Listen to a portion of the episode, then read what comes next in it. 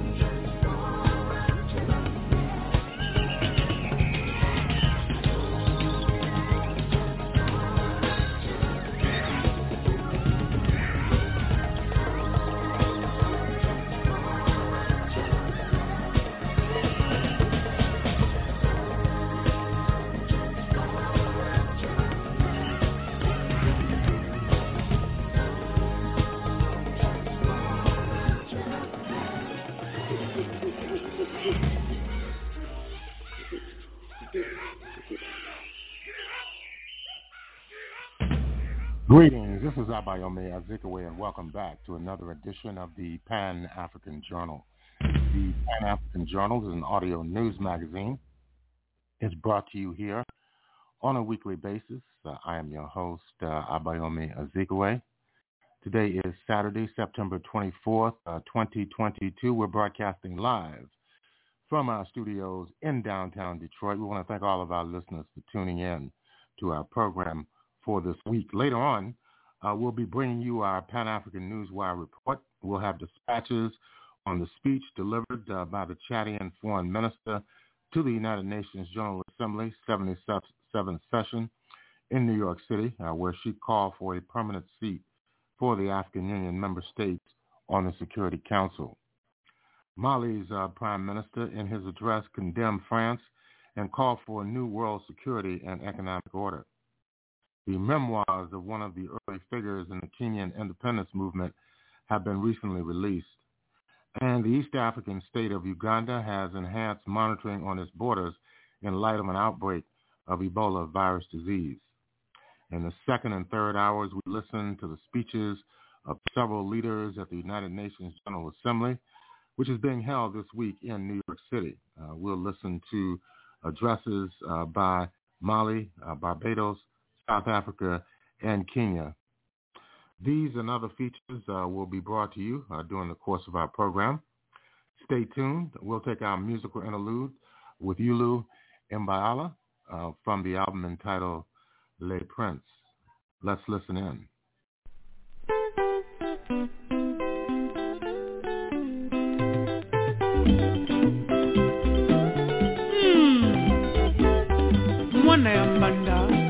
Beta ye boko malembe.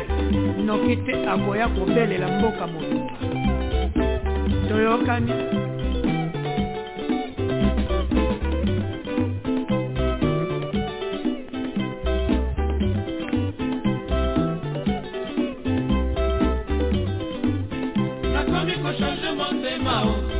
Motema na satana. Mobokolo mwana ya mbanda ekeba obokoli elima atanso e eh. Yeba neloko ya bato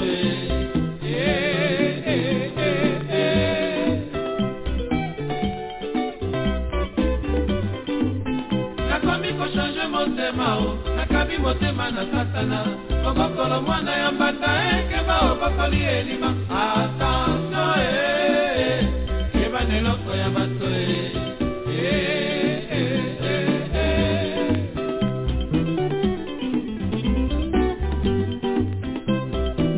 nayebisaki yo ee bazongiseli yo bolamu na nkasa okondima ondimi mamama ondimi mon cher boni boyero boni boyema kuro ya lufulakari ebwaki yo na mokindo moi elanga e ekautaka jembebo seka moko yeba ndenge nini elanga ekondi yo yeyeyeye mama.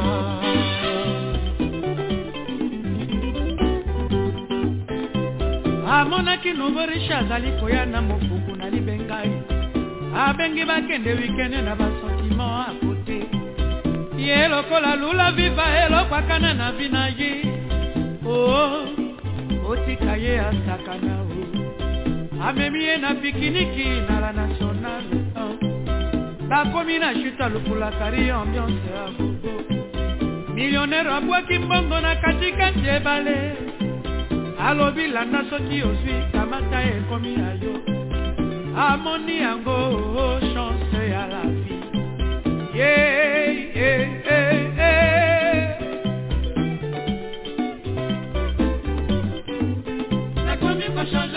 motema o nakabi motema na satana kobokolo mwana ya mbanda ekeba obokoli elima. Attention e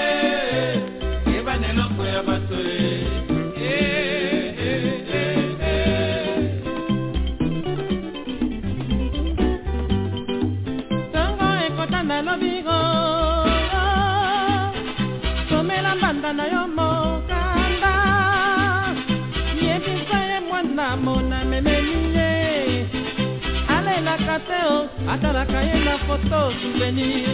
Akoma koloto bandoto na se ya ebale. Akoma kosalela moto ya mbongo.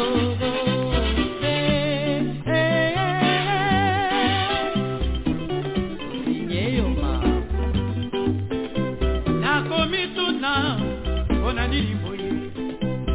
Mokili ye yo kaka boye. Nabokoli moto akopinganga lelo moi butu na bato. Bakondima yo te o ezali mabe ya bato ya mokili. Kosenga mbongo na ye liboso nkombo na ngai. Akende kodefa elamba liboso se nkombo na ngai. Ye lokola yuda na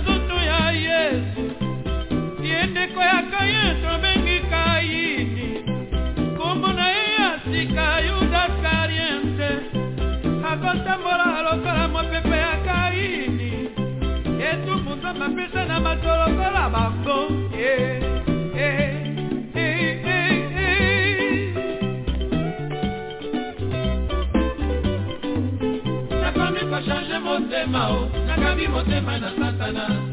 na mwana ya banda ekeba obokoli elima attention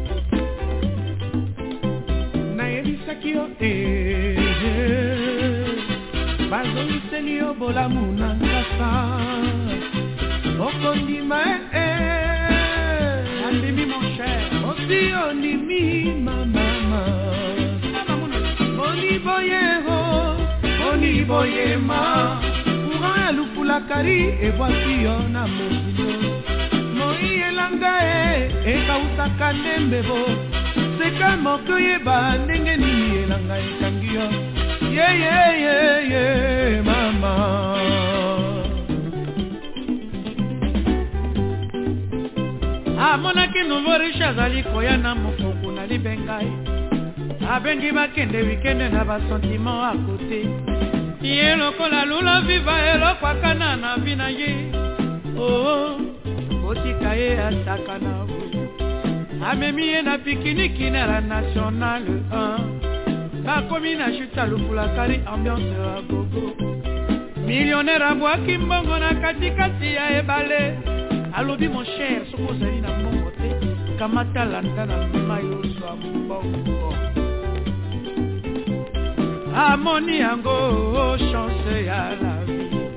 Yeah, yeah, yeah, yeah. nakomi kochange motema o nakabi motema na satana kobokolo mwana ya mbanda ekeba obokoli elima. Attention e eba na eloko ya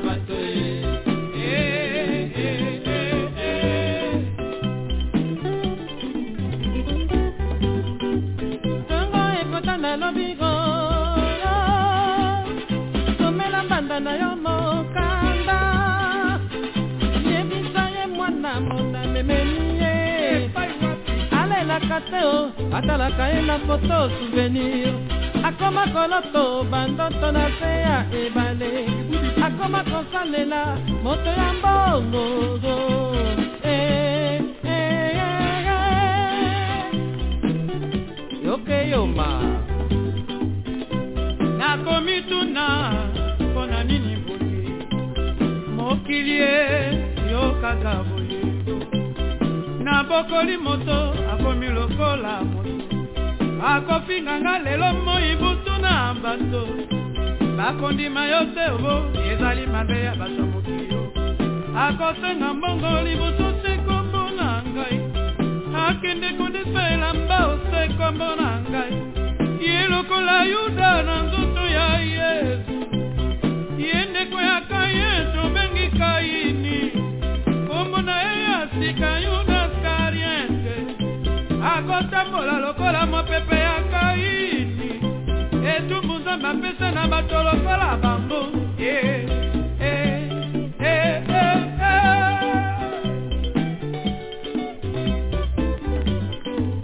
nakomi kochange motema nakabi motema na satana. Kobokolo mwana ya mbanda ekema obokoli elima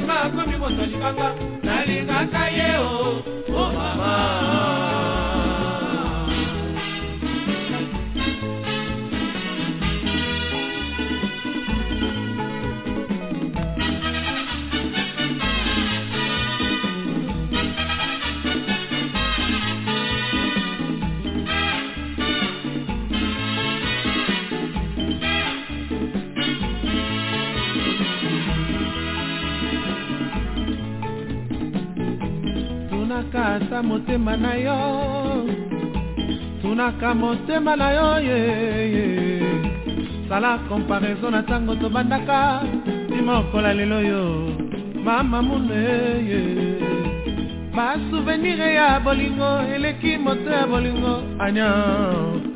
Oka ndenge tozalaka kolobana. Okoboyanga. E nakoki koboya yo te sheri kutu nakozala wa yo wa libela. Ata bafami na nga balobi etali kutu atanga te. Oyebi nalingi yo to. Yo mpe lobelanga kolingaka ngai. Mpo nakomi kokamwa mikolo nyonso twa moke o tokabwana okanga oh, biloko nalembi nalembi na baye na baye yango te. Eloko nini boye? Naloba nini? Oyoyoyoyoyo nalambeli mosaka ya mbwa eyoyo sheri ateki santima akomi moto lipaka. Nalingaka ye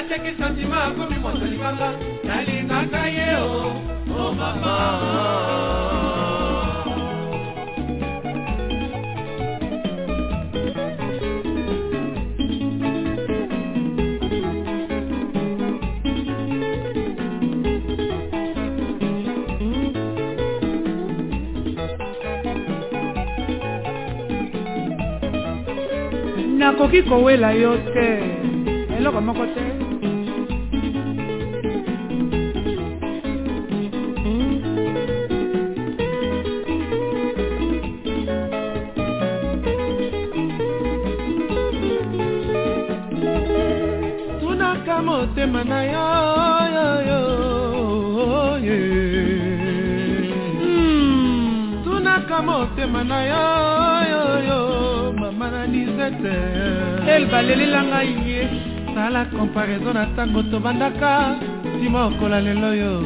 Mama muneye basouvenir ya bolingo eleki moto ya bolingo sherie tala ndenge tozalaka kolobana vraiment sheri okoboya ngai. Te nakoki koboya yo te. Na boso na boyi yo ekambo nene nakomela poisson. Okotina ngai na bakinini nakoloba banini na baninga na ngai? Nabetelaka yo tolo. Nabetelaka yo tolo. Basali na boyi na boyi na boyi na boyi. Osanga mpasi mingi sheri naloba nini oyoyoyoyoyo balambele mosaka ya mwa eyoyo sheri ateki santima akomi moto libanga nalingaka ye o o mama yoyoyoyoyoyo balapeli ebosaka ya bwae yoyo sheri atekisa ndima akomi moto libanga nalingaka ye o o mama.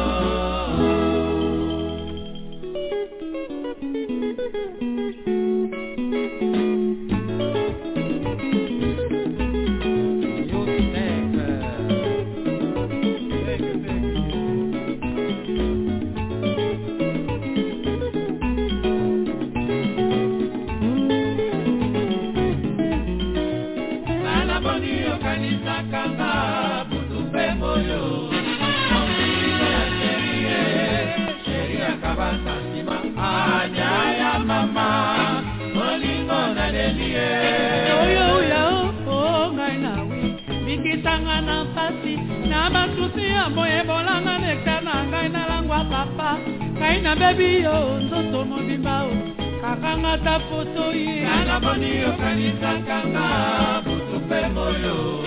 Motindo ya sherie sheri akaba santima anya ya mama bolingo naleli ye anyasalaka reservation na motema na motema yo. Nakatisi nzoloko na motema ya kolinga. Ya kolinga anya nasilisi barondisema nyonso na soki na chateau na bake ya motindo oyo nakosuka na lauka anyoyo mama bolingo naleli nalaboni okanisakanga butu mpe moyo. Motindo ya sherie sheri akaba santima anya ya mama. Bolingo naleli ye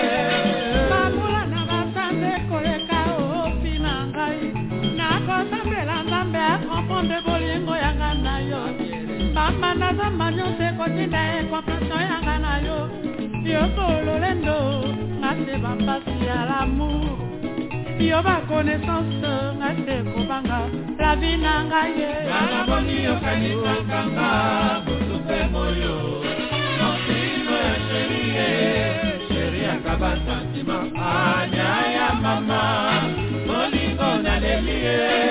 Bongi oyo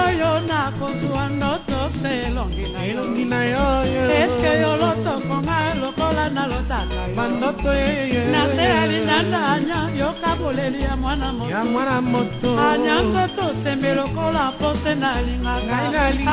anya ya Anya yo. mama oyoyo namoni yokanisakanga butu mpe moyo. Mokino ya sherie sheri akaba santima anya ya mama molingo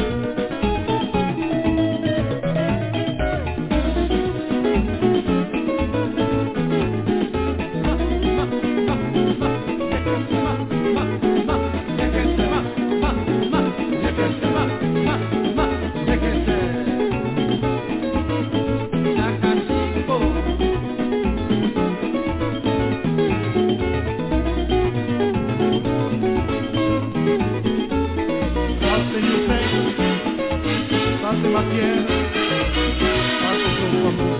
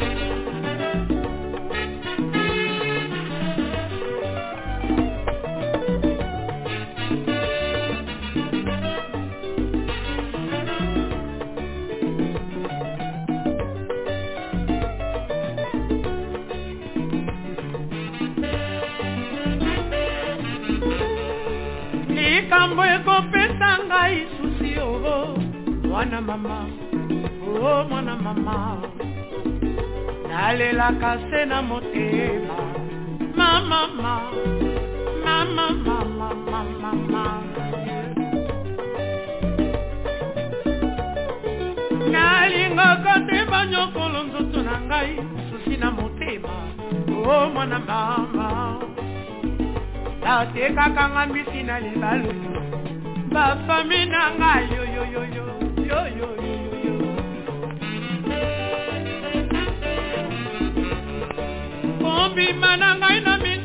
bato mpo nalongola susi susi oyo bapesa ngai. Na moto nalulaka na bamwaye eleka nabanzaki nasimbi likolo nzoka nanyataki liyanzi yo mama. Mama. Elamba ebomba mabe ya nzoto na ngai kasi ebombi pasi ya motema te. Nasimi fungola ya bambanda. Nakoma kolela kitoko na ngai ya bomwana bayitinga na motalaka napusa kolula mibali na nzela. Lele. Desizio nazwaka na nzela ya zando na misa mobali nakomi baba. Ntongo ekota na nga se na makanisi nakana mpe nakotanga se baplafon na mileli yeye pasi ya moto temwe se motema na yo moko kombanda ezali lokola likelemba okoboma ngai pamba. Olula libalo mosika. Yeba mpasi ya moninga na mbeso lopitalo momomo mama mama mama mama bisengo na mpasi oyo ezali na ngai. Ngambo ya motema nakomi malheureuse nabetaka se tangwa mokili nzongo ngai mama mama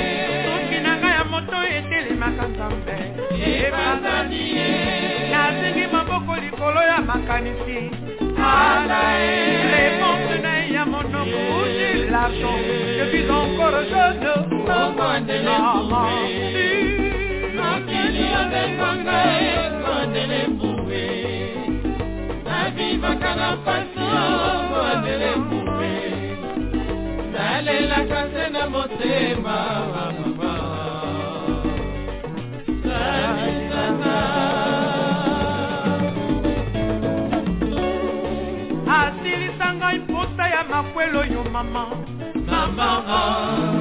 Bana tobota kutu akipakane bango te o mama. Kovanda na mwasi kutu ayebaka na ye te o mama.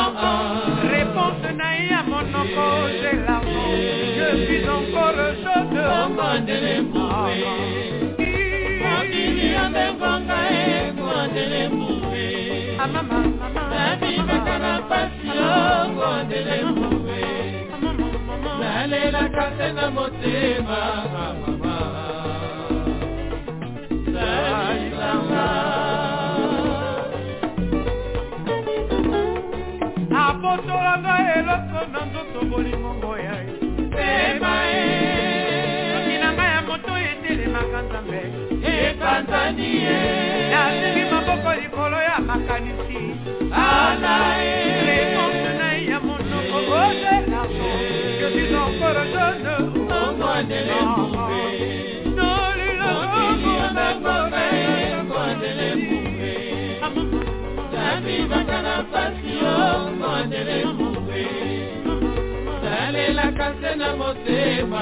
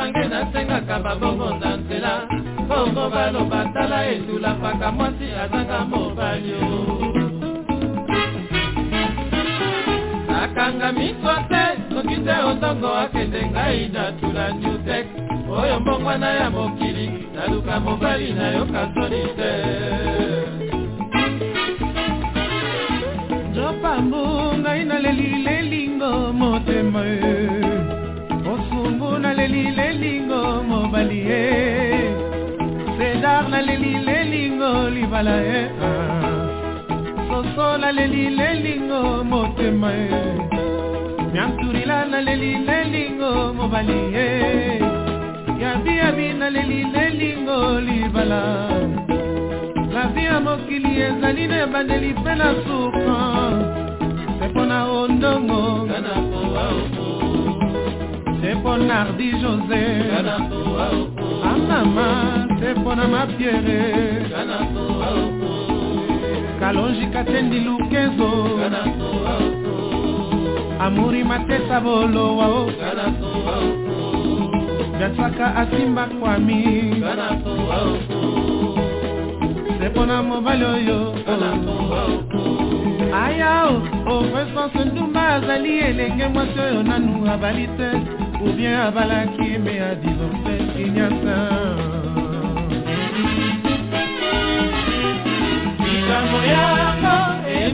se mobimba ndenga nakoma serieuse nina nilongo ndimaka te mabasa na john bayandola yo. Balobelaka yo balingi na kimombange nasengaka babongo na nzela. Bongo baloba tala etula paka mwasi azanga mobanyo nakanga miso te soki te otongo akende ngai na tulanju te. Oyo mbongwana ya moki naluka mobali nayoka soni te. Sopamu ngai naleli lelingo motema ye. Yulu naleli lelingo mobali ye. Pepiso naleli lelingo motema unga kodija mparlisi nga naleli mobali ye. Onjolililasa franco nga naleli mobali ye. Okindilusaka banakembo nga naleli mobali ye. Nona jobo nazinga ngole nga naleli mobali ye. Sembe naleli lelingo motema ye. Ayao oresanse ndumba azali elenge mwasi oyo nanu abali te. Obien abalaki me adivorce esanse likambo yango eyebanaka te mobimba tenga na koma serieuse nangilio kunimaka te mabanza na john bayanola yo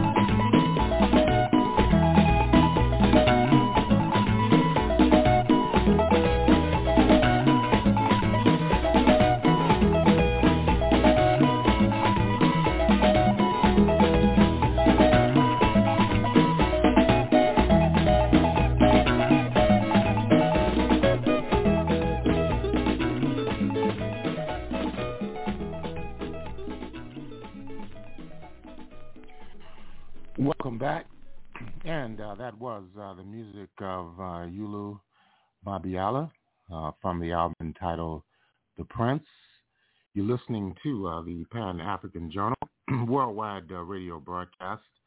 I am your host, uh, Abayomi Azikiwe, and uh, today is Saturday, September the 24th, uh, 2022.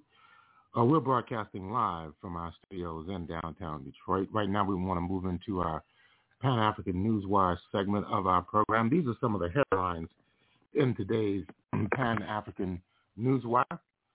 Uh, Chad is, is asking for Africa to be allowed to join the United Nations Security Council as a permanent member. That's according uh, to a report uh, about the United Nations uh, General Assembly 77th session, uh, yesterday's uh, proceedings. Chad's Secretary of State for Foreign Affairs, uh, Awatif El Jani Ahmed Kiyoboro, said it would correct an historic injustice to help countries in the G5 Sahel. She said, uh, quote, on the reform of the Security Council, the body responsible for peace and international security, Chad, once again urges member states to move from rhetoric to action in order uh, to uh, uh, achieve the said reform and correct the historic injustice towards the African continent, which excludes it uh, from full and equal participation in this body. And uh, in regard to the situation uh, in Mali, uh, there's been demonstrations against the United Nations peacekeeping forces in that West African state. The protesters waved Malian flags and chanted uh, anti-UN slogans. Others carried Russian flags as they marched through the streets of the capital of Bamako. Mali's army government uh, has had a frosty relationship with the UN mission, also known as MINUSMA, uh, culminating in July in the detention of Ivorian soldiers after branding them mercenaries.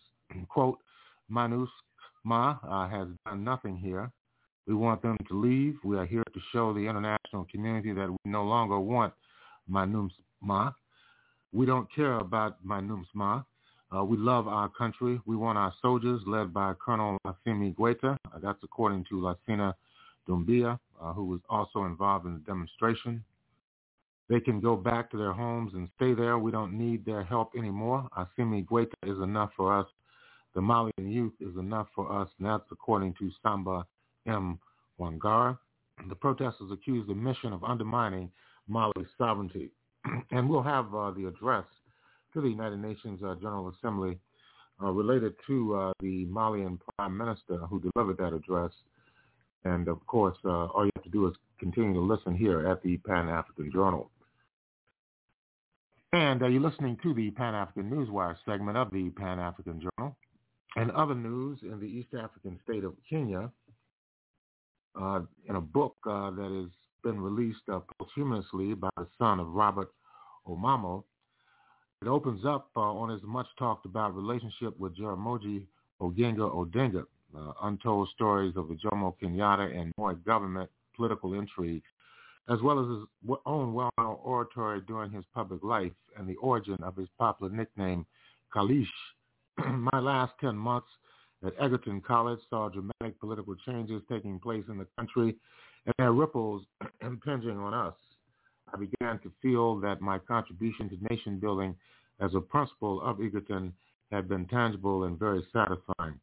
Towards the end of 1968, therefore, I did not see any totality, totally new line of development that I could initiate at Egerton College which would not rub the wrong way the financial controllers at the ministry headquarters. No one was interested in developing Egerton College beyond a diploma training institution. So as 1968 was wearing out, I had a chilly feeling that it was about time I looked farther afield and did something else in the vast landscape of nation building. And you can read these articles in their entirety uh, at uh, the Pan African Newswire uh, website. And uh, finally, uh, in uh, the nation of uh, Uganda, residents of Busia County were yesterday crossing into neighboring Uganda. Uh, this is from uh, Kenya to Uganda without being screened for Ebola, sparking fears of the virus spreading across the border. A spot check indicated that traders were crossing the border with no screening taking place except for truck drivers and individuals seeking clearance from the immigration offices before crossing into Uganda. there was a flurry of activity at the border uh, with people crossing from either side without going through screening or checks uh, by security officials. This is happening despite assurances uh, from the health officials from Busia County that adequate measures have been put in place to ensure the containment of the spread of the Ebola virus disease in East Africa. And uh, with that, uh, we're going to conclude uh, the Pan-African Newswire segment of the Pan-African Journal. In concluding this segment of our program, we want to remind our listeners that the Pan-African Newswire is an international electronic press service. It is designed to foster intelligent discussions on the affairs of African people throughout the continent and the world. The press agency uh, was founded in January of 1998, and uh, since then, it has published tens of thousands of articles and dispatches in numerous newspapers, magazines, journals, research reports, and on blogs and websites throughout the world. The Pan-African Newswire represents the only daily international news source on Pan-African and global affairs. If you'd like to log on to the Pan-African Newswire, just go to our website at panafricannews.blogspot.com. That's panafricannews.blogspot.com. Uh, And uh, if you'd like to uh, have access to today's Pan-African Journal worldwide uh, radio broadcast, all you need to do is go uh, to our website, and uh, that is at uh, the Pan-African Radio Network, blogtalkradio.com forward slash Pan-African Journal. Just log on to blogtalkradio.com forward slash Pan-African Journal, and you can have access to today's program as well as more than 1,100 other archived editions of the Pan-African Journal. We'll take a break. We'll be back uh, with uh, the United Nations General Assembly 77th session speeches uh, from several uh, heads of state uh, from uh, various parts of the geopolitical world.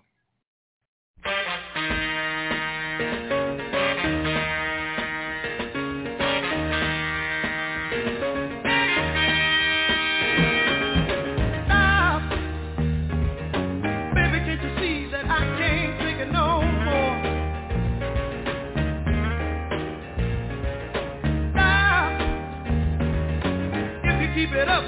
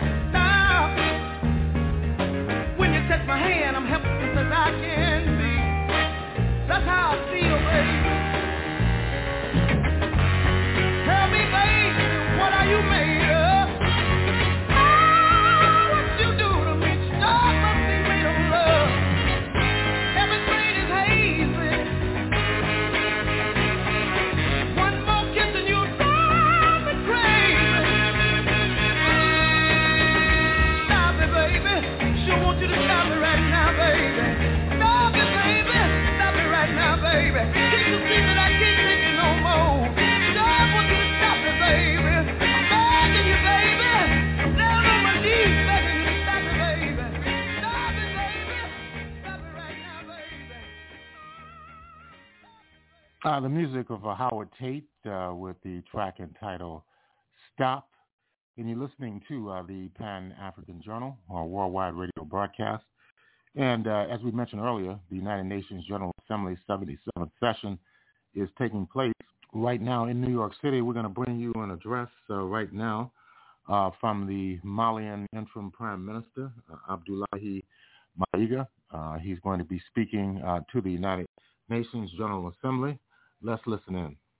The Assembly will hear an address by His Excellency Abdoulaye Maiga, Prime Minister ad interim of the Republic of Mali. I request protocol to escort His Excellency.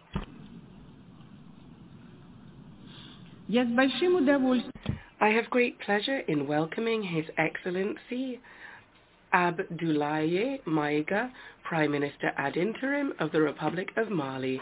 I invite him to address the Assembly.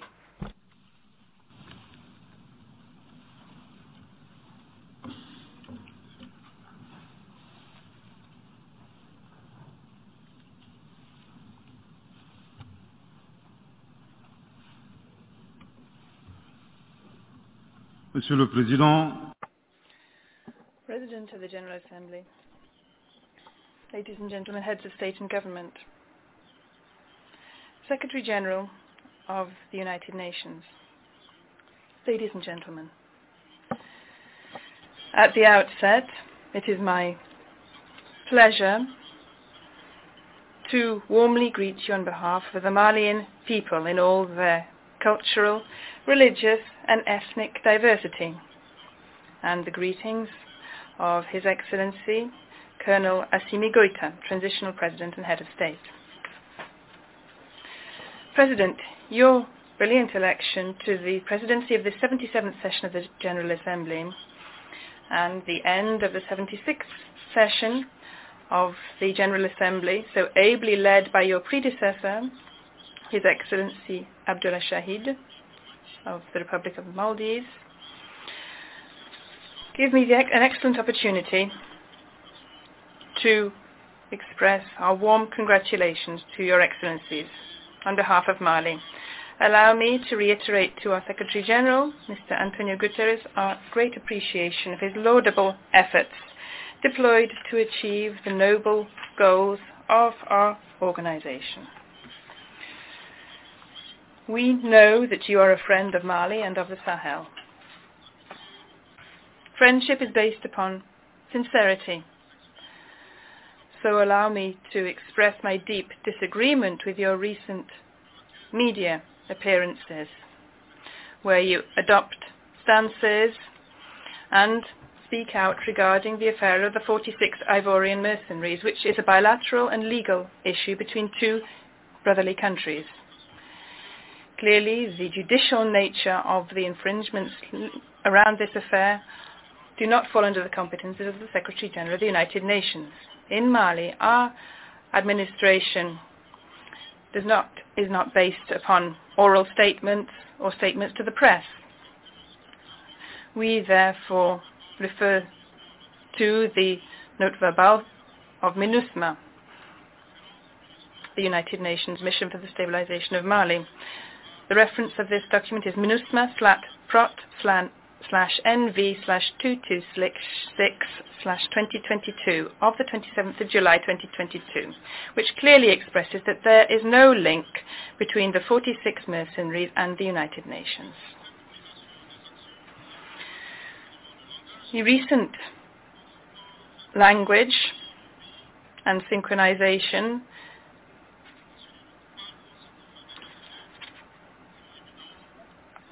which intend to portray Mali as a victim, as, as a guilty rather than being a victim in this affair of mercenaries, are without effect. Secretary General, your position on the mercenaries has been followed up by certain authorities in West Africa, so we address them this message. To the President of ECOWAS, Mr. Umaro Sissoco, who said, we have just seen, and I quote, the statement by the Secretary General saying that these are not mercenaries. If I were in the Malians' place, I would have released these 49 soldiers. I should very much like to say to the latter that there is a principle of subsidiarity, which is somewhat vague, between ECOWAS and the United Nations, rather than a principle of following blindly. It is also important to state that the Secretary General of the United Nations is not a head of state and the president, the acting president of ECOWAS, is not a civil servant. Therefore, he must not make the CEDEAO too overarching. It's worth recalling to the current president of ECOWAS that he must respect the independence of justice. We therefore cannot, therefore we do not intend to give way on this. This is a legal issue. Mr. Umaro Sissoco Embaló must be aware of the fact that he is responsible for a great, um, for being loyal to a great deal of heritage and sacrifices under this organization. The dynamics which have made the ECOWAS so renowned must not be broken down. We have also noted the threats of sanctions against Mali, and rather than being afraid of such sanctions, I should like to say that the President, to the President of the ECOWAS that at the end of his mandate, the West African people will judge him on the efforts that he has made to improve the living conditions of our people, rather than mediatic circuses for foreign agendas. To Mr. Bazoum, he will note that the transitional government has not yet reacted to his slanderous comments for two reasons. The first is to do with the heritage of our ancestors, where we do not respond to insults by other insults. The second reason is to do with Mr. Bazoum's identity. He is a foreigner who claims to be from Niger. We know that the Nigerian people and brotherly country of Mali have social, cultural and religious values which are extremely rich. Mr. Bazoum is not a Nigerian. His behavior reaffirms us in this belief. Secretary General, Mali will remember what you have said.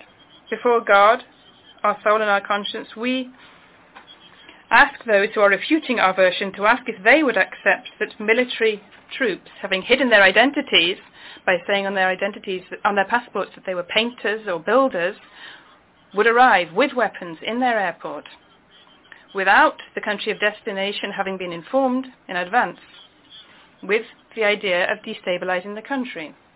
Would they accept this? If they would not accept this as a state, if this is not possible in Lisbon or elsewhere, Mali will also not accept this as a state. And it will not be possible in Bamako or anywhere else in Mali. President. A watershed moment, transformative solutions to interlocking challenges. That is the theme of this 77th, ordinary, uh, the 77th session of the General Assembly. And this allows us to hope for better days for Mali, as long as there is a clear stock-taking of the former, former era, that lessons are learnt and objective recommendations are established.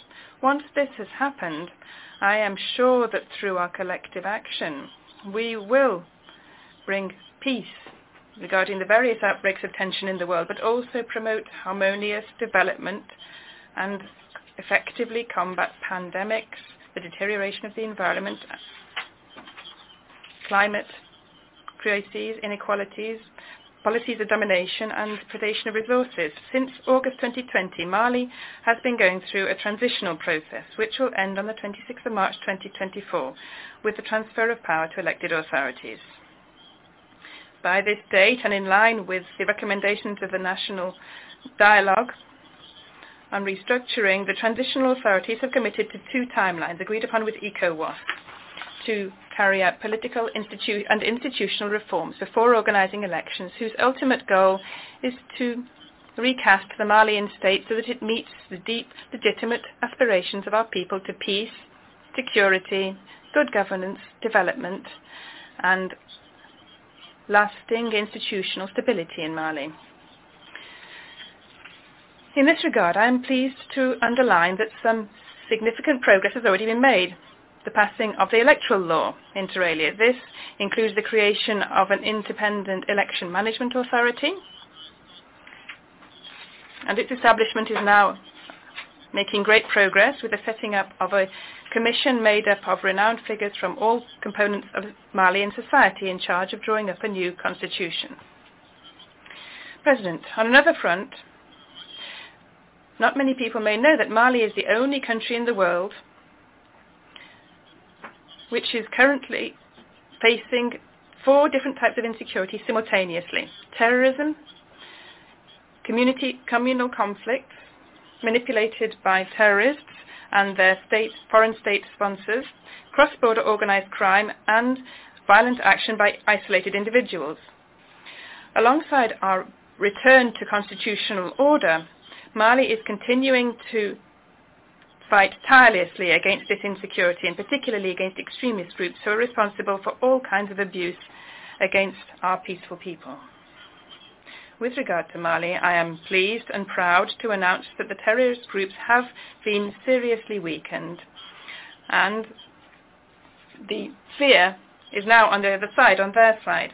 However, these criminal groups can still cause harm to a certain extent in their desperate attempts to deal a blow to our territorial integrity and to terrorize our people. The courageous Malian defense and security forces are determined to, to tackle any threats wherever they come from. His Excellency Colonel Assimi Goita, pres- traditional president and head of state, and the government of Mali is continuing to step up their significant efforts to recruit, train, equip, and bolster the operational capacities of the Malian defense and security forces. I must say here that the offensive action carried out thus far has allowed our forces to claim decisive victory against obscurantism. They have allowed the state to get back on equal footing and reaffirm its authority over much of our national ter- territory, as well as allowing for the return of several thousands of our people to their homes. However, we know that a military and security solution alone has its limits, which is why, in support of the military action, the government of Mali has a global integrated strategy, including political, social and development measures, which includes the provision of basic social services to our people who are so sorely tested by the multifaceted crisis that we have been facing since January 2012. Their aim is to restore the state's authority throughout our national territory. Against this backdrop, the government of Mali on the 24th of August approved our national stabilization strategy for the central regions and an action plan for 2022 to 2024.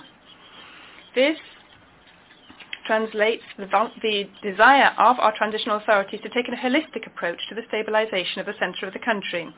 This aims to transform the center into a stable, prosperous area where our communities are reconciled and live peacefully with one another. We are intelligently and diligently implementing our agreement for peace and re- reconciliation, which is a result of the Algiers, pro- Algiers process, and this is a strategic priority for the transitional authorities as a peaceful crisis resolution instrument in the north of Mali. I'm particularly pleased to say that we have con- concluded the second meeting at a decision-making level for, between the parties to this agreement, and this was held in Bamako between the 1st, 1st and 5th of August, and allowed a number of signatory parties and international mediation to lift cette dynamique progressive du processus de paix peace process and the implementation of the agreement. Following this, we held the sixth meeting of the Monitoring Committee in Bamako which, uh, on the 2nd of September, and this was a signal, a strong signal of the desire by the parties to commit to a dynamic new process in order to achieve the implementation of the agreement. I wish to reaffirm our attachment to this process, whose success is one of the sine qua non conditions for st- lasting stability in Mali. This is an opportunity for me once again to welcome the active role of Algeria and the support from the international mediation team. I must not leave aside the situation of Malian refugees in neighbourly countries. I thank those countries for their hospita- hospitality. And I am remembering the internally displaced compatriots. I wish to reassure them that the government of Mali is very attentive to their difficult situation. All our efforts aim to create conditions allowing them to return with security and dignity so that they can effectively participate in the life of the nation. President, in this difficult struggle for peace, stability and lasting development, the Malian people recognize the efforts made by MINUSMA since its creation in July 2013 until today, so as to help Mali to restore authority throughout its territory. It is why I wish to pay tribute on behalf of the people and government of Mali to the memory of all the victims, both Malian and foreign, civilian and military, who have given their lives in Mali. Having said that, after 10 years, almost 10 years after its establishment, the objectives for which MINUSMA was deployed in Mali have not been achieved despite numerous resolutions by the Security Council. This is why the government of Mali reiterates its demand, expressed on numerous occasions, for a paradigm shift an adaptation of MINUSMA to the environment in which it is deployed, and a better interlinking between this mission and the Malian authorities. In this regard, it is very important for MINUSMA to remain a support force in Mali as it seeks stability. The government of Mali denounces negative outside influences and attempts to instrumentalize certain legally present entities in Mali to serve hidden agendas including by exploiting the question of human rights in order to destabilize. President, the world will remember that after having been abandoned mid-flight on the 10th of June 2021 by France, which unilaterally decided to withdraw its Barkhane force from Mali, my country was then stabbed in the back by the French authorities. It is extremely important to say that we refuse any amalgam with the French people, whom we respect. The deeply anti-French French authorities have denied the universal moral values and repudiated these and betrayed the humanistic legacy of their philosophers, and they have now they are now serving an obscurant junta so deeply anti-French French forces have rejected universal moral values and betrayed the great humanist and philosophical heritage. They have now become an obscurantist junta. Uh, let me repeat this once again. The anti-French French authorities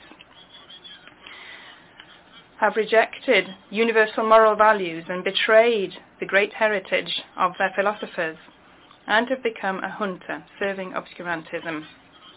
An obscurant French junta who is nostalgic for neo-colonialist, condescending, paternalistic and vengeful practices, which has led which has carried out unprecedented illegal, illegitimate sanctions by the ECOWAS and UMOA against Mali. After 10 years of insecurity leading to thousands of deaths, refugees and internally displaced, is it not now a sacrilege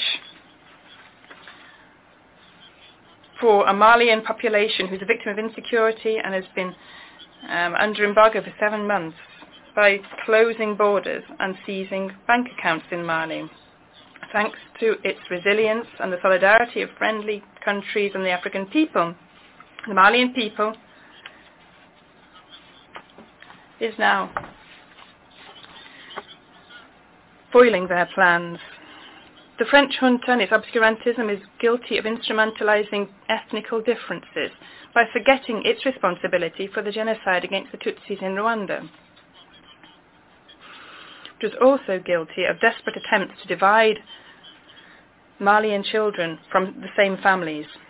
Finally, an obscurantist French junta, which has violated Malian airspace by sending aircraft such as drones, military helicopters and fighter planes over 50 times, bringing information, weapons and ammunition to terrorist groups.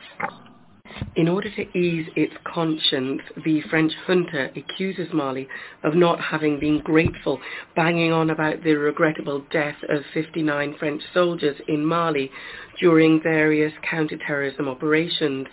Regarding this unfortunate accusation, we'd like to remind you that in most Malian official statements and in ceremonies, we systematically pay tribute to all victims of insecurity in Mali, with no distinction based on nationality, including, therefore, those 59 French people who died. Thus, we would urge them not to stop since they're going along the right lines. They should turn back the clock. Let's look at their intervention in Libya that's decried by all of Africa. And let's not forget the forced participation of thousands of Africans in the First and Second World War.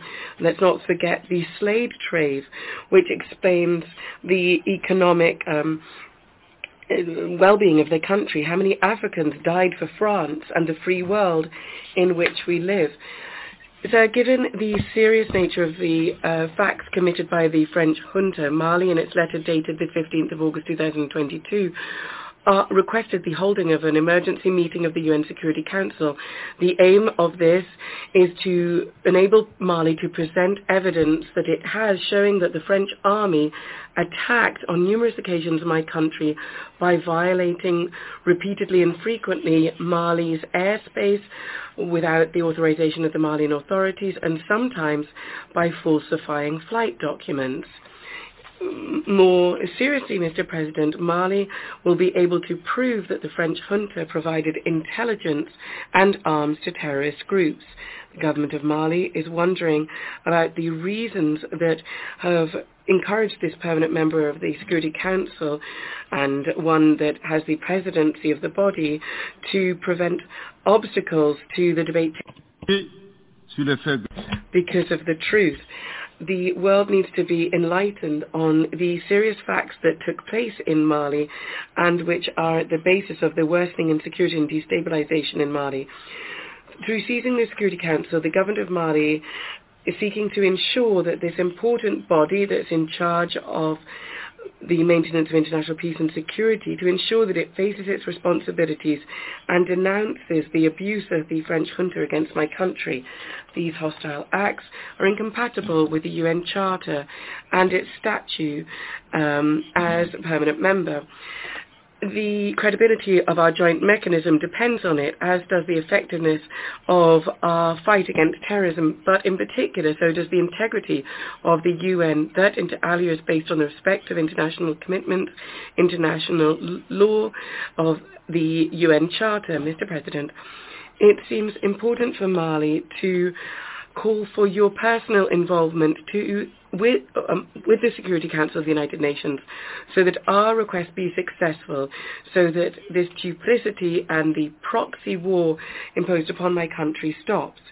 Mr. President, in combating terrorism and violent extremism, the government of Mali takes very seriously the question of human rights.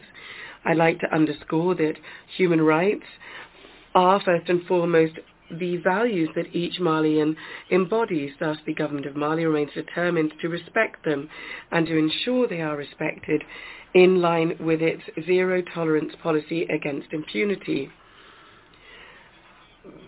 as it's loyal to its ancestral values that are enshrined in the Kurukan Fuga Charter proclaimed in 12,036 by the Emperor of Mali, Sundiata Keita. This is why we believe in this. Mali is a cradle of great civilizations. It, there were once great empires, a land of exchange, hospitality and tolerance. Mali makes promoting and defending human rights a national priority. This is why I robustly confirmed that the military operations of the Malian Defense and Security Forces are conducted strictly respecting human rights and international humanitarian law.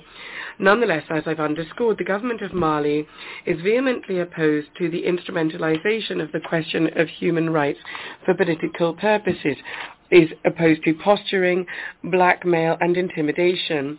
By the same token, we regret the selectivity observed vis-a-vis populations in some villages who are totally massacred and their villages razed to the ground, and there doesn't seem to be any indignation regarding them.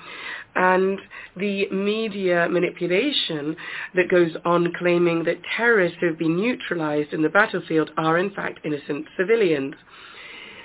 In conclusion, Mr. President, I'd like to say that the Malian people have decided to take their destiny into their own hands. They fully support the government as it works in Mali and also support the return to constitutional order that will be peace and safe in March 2024 following the free, credible and transparent elections to be held. Achieving these broad-raising priorities mean that the government needs to continue and step up efforts to improve the security situa- situation in the country to protect people and their property. To this end, I'm delighted that in Lomé on the 6th of this, September this year, the third meeting of the transition, a follow-up and support group was held. The conclusions of this important meeting, in particular the recognition of the progress made by the transition and the calls for mobilizing all of Mali's partners to consolidate their political, economic, technical and financial support for the Republic of Mali and for the efforts of the Malian transition authorities uh, to ensure a uh, harmonious return to constitutional order were very important. I'd like to recall that the transition in Mali results of, uh, from several years of dysfunction in our young democracy. This did have some positive results. Unfortunately, as we look at it, there have been more setbacks than steps forward, and that's why we needed the transition. Like this opportunity to warmly thank our respected elder, His Excellency President Alassane Dramane Ouattara, for his wise, clear counsel that he gave us in his memorable statement at this 77th session of the UN General Assembly. I would like to reassure him that the Malian transition authorities have no other aim but to carry out political institutional reform before organizing elections whilst obstinately combating terrorism. These reforms will help to improve governance and all measures will be taken to ensure that Malian democracy be the most envied in the world. In this area, we pay particular attention to the third mandate, which will not be possible. The third mandate. Le troisième mandat, le troisième. The third mandate for a less uh, knowledgeable public means a, a four-step uh, maneuver for the president in order to uh, conserve power for him and his clan. Firstly, uh, at the end of the second mandate, uh, so in principle a time when he's not re-electable, the outgoing president has a constitutional revision that is not consensus-based. As the second step, during this constitutional revision, the President of the Republic or the outgoing president will modify some constitutional provisions. The third step, once the constitution is adopted, of course, there's uh, naturally a political crisis. The outgoing president becomes candidate, which violates the limit of the uh, two-mandate period. So the, his candidacy is justified by the adoption of a new constitution and any pretext is found. A limit of the number of mm, terms or mandates is two and therefore he is a candidate under the new adopted constitution. The fourth step is an electoral farce is organized. Of course, he wins the elections and he uh, chases out political opponents. Some are arrested, others are exiled, and others assassinated. Allegiances are obtained through the power of money, uh, clientelism, and intimidation. To put it more simply, and if I were to use a football mechanism, the third mandate or the third term in, term in office is is magic in a way. It's the art of dribbling uh, whilst keeping the ball to oneself. Excellent. Your Excellency, Mr. President Ouattara, your um, uh, advice is very timely. Despite the tangible efforts of the Malian transition in implementing the political institutional reforms and those of elections, commended by the international community, the Madam Minister of Foreign Affairs of the French junta, uh, of whom Mali asked nothing, considered that there was no progress, of forgetting that no one can love Mali more than the Malians themselves. Her particular position and her adversity does not surprise us. Victor Hugo in Claude Gueux classed human beings in two categories. There are, he said, men which are like iron and then men which are um, ones who are attracted to them. The minister, unfortunately... Hideusement sui generis and so, unfortunately, the minister is not a magnet and nor metal.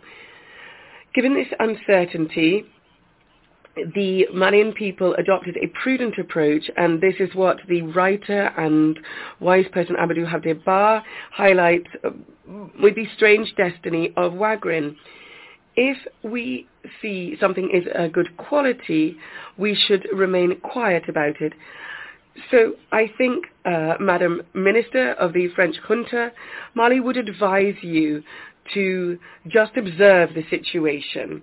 This is an opportunity for me to commend the exemplary and fruitful cooperation relations between Mali and Russia, whilst reaffirming that Mali remains open to all partners who want to help it recover from the multiple challenges affecting it in the strict respect for its sovereignty, unity and the dignity of the Malian people.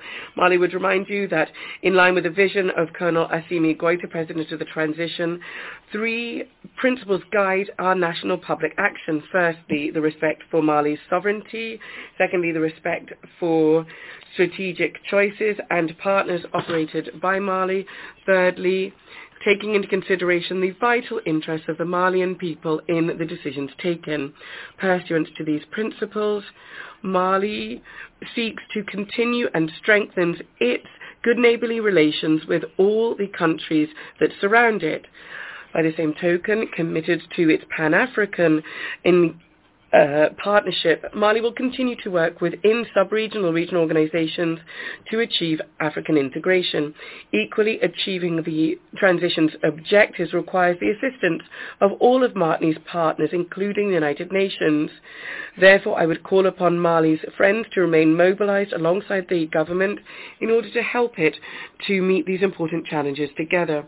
For the significant majority of the states of the world, convict, convinced rather of the importance of mutual respect and a win-win partnership, I can guarantee to them that Mali's doors are wide open to them and the Malians will open will welcome them rather with open arms. For the minority who don't want to respect these principles, we will promise that they will face millions of Assimi Goita who want to defend their honor, their dignity, and their vital interests.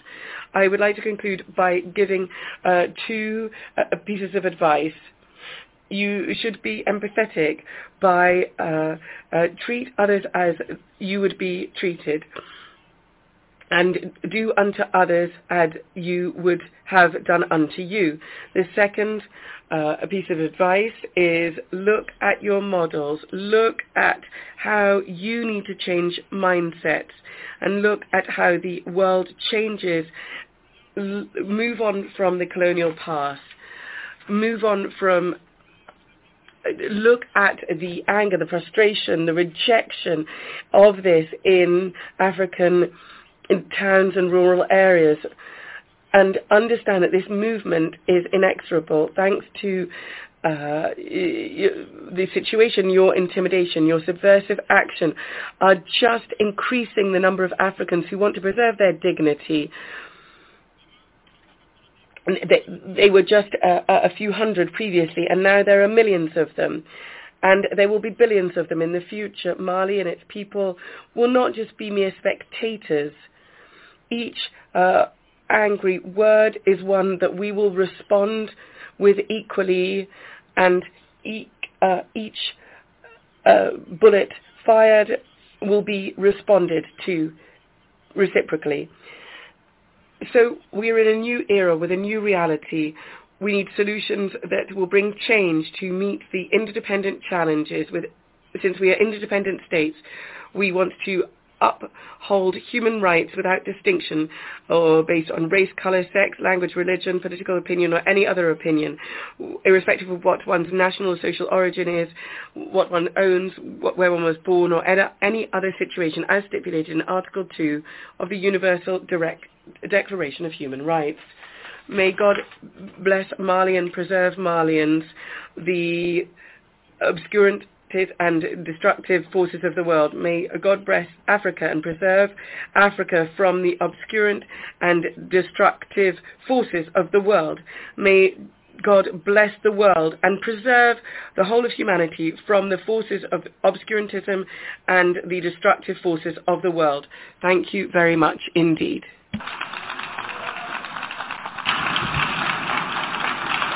Assemblée On behalf of the Assembly, I wish to thank the Prime Minister ad interim of the Republic of Mali for the statement just made, and I request protocol to escort His Excellency.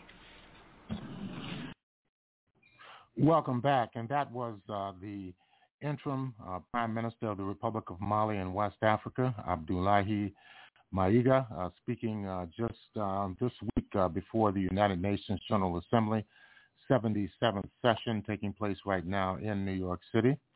You're listening to the Pan-African Journal Worldwide Radio broadcast. Today is Saturday, uh, September the 24th, 2022. We're broadcasting live from our studios in downtown Detroit.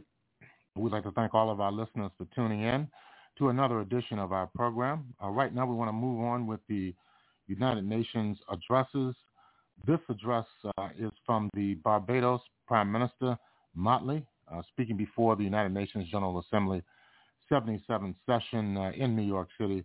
Let's listen to uh, the um, Prime Minister of uh, Barbados, the Caribbean island nation of Barbados, which recently broke with the British Commonwealth request protocol to escort His Excellency.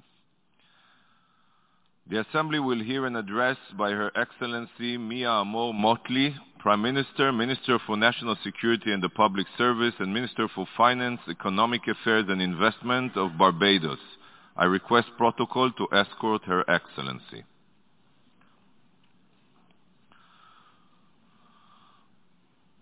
I have great pleasure in welcoming Her Excellency Mia Amor Mottley, Prime Minister, Minister of National Security and the Public Service, and Minister for Finance, Economic Affairs and Investment of Barbados. I invite her to address the Assembly. Thank you very much, Mr. President. I would like, first of all, to congratulate you on your election to this honorable Assembly as its President. And as I do so, I want to at the outset thank the courageous leadership and commitment in very difficult times of our Secretary General, Antonio Guterres, and the Deputy Secretary General, Amina Mohammed. This year, we come again, and the battles continue. Indeed, they've been enhanced.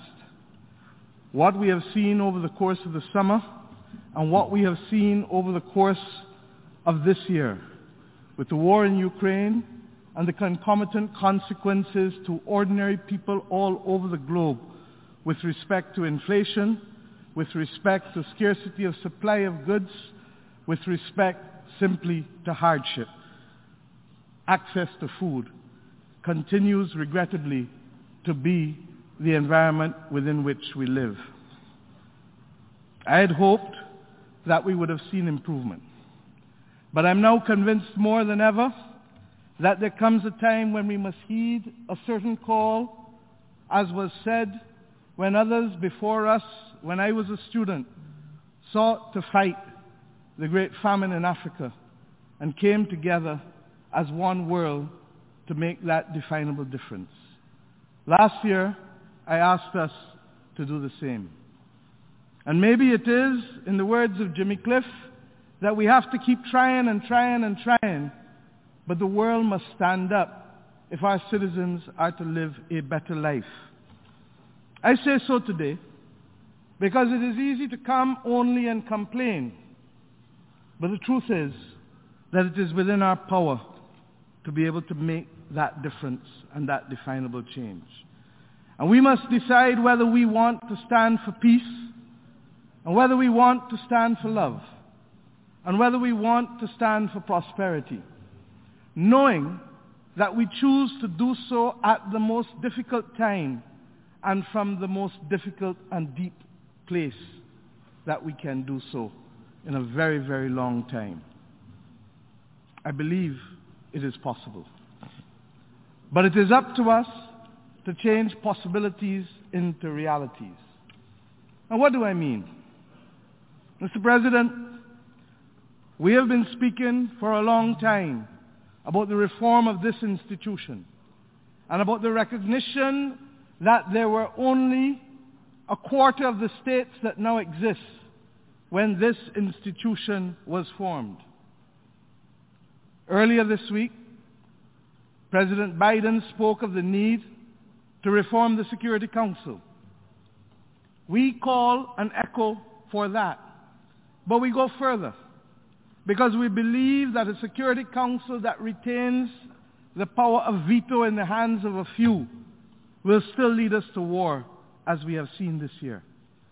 And therefore the reform must not simply be in its composition, but also be in the removal of that veto.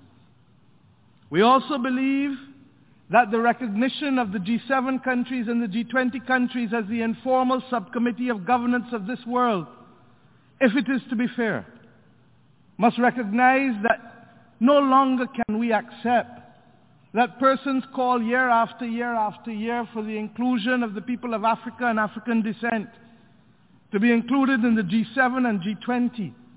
For how can a world have at its core a subcommittee that excludes more than 1.4, 1.5 billion people of the world and expect it to reflect fairness and transparency in its decision making.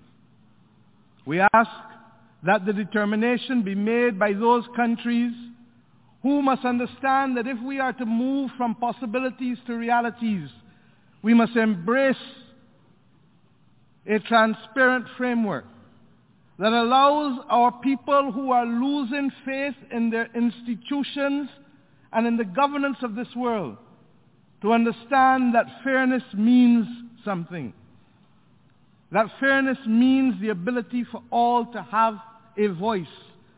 And that we can't only speak to it within the corridors of democracy within the nation state, but it will only mean something when it also is reflected in our international community. And if I perhaps have one simple theme today, it is that that fairness and that togetherness is what is needed to bring about peace, love, and prosperity in this world. And no, this is not romanticism. These are hard realities that simply require decisions.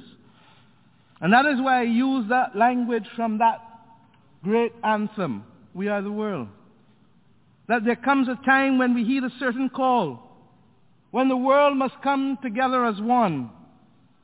Yes, regrettably, there are too many people dying in conflict as a result of the economic crisis. And the hand that we must lend to life comes in the decisions that we must make to reform and to fight for peace not to fight to sustain war, wherever it is found across this world. To fight for reform, so that our citizens are not made victims of poverty because of the triple crisis of climate, of pandemic, and indeed, now, of the conflict that is leading to the inflationary pressures that leads, regrettably, to people taking circumstances into their own hands as we have seen in Haiti in the last week. Any attempt to increase fuel prices any part of the world by 150% would have been met with great consternation and anger by populations on fixed income. And when that happens in one of the poorest countries in the world, that has been trying for almost 230 years to find stability and against the backdrop of exploitation that it has faced, we ask ourselves, to what end will the world stand up and be counted for the people of Haiti? Similarly, we ask for the same transparency to occur with respect to the removal of the blockade against the people of Cuba. This is the 30th year that the resolution has called for that removal of that blockade. But it has been there for 60 years. And I say simply to the people of the United States of America, do not be short-sighted in your goals. For in this hemisphere, peace and prosperity is the province of all.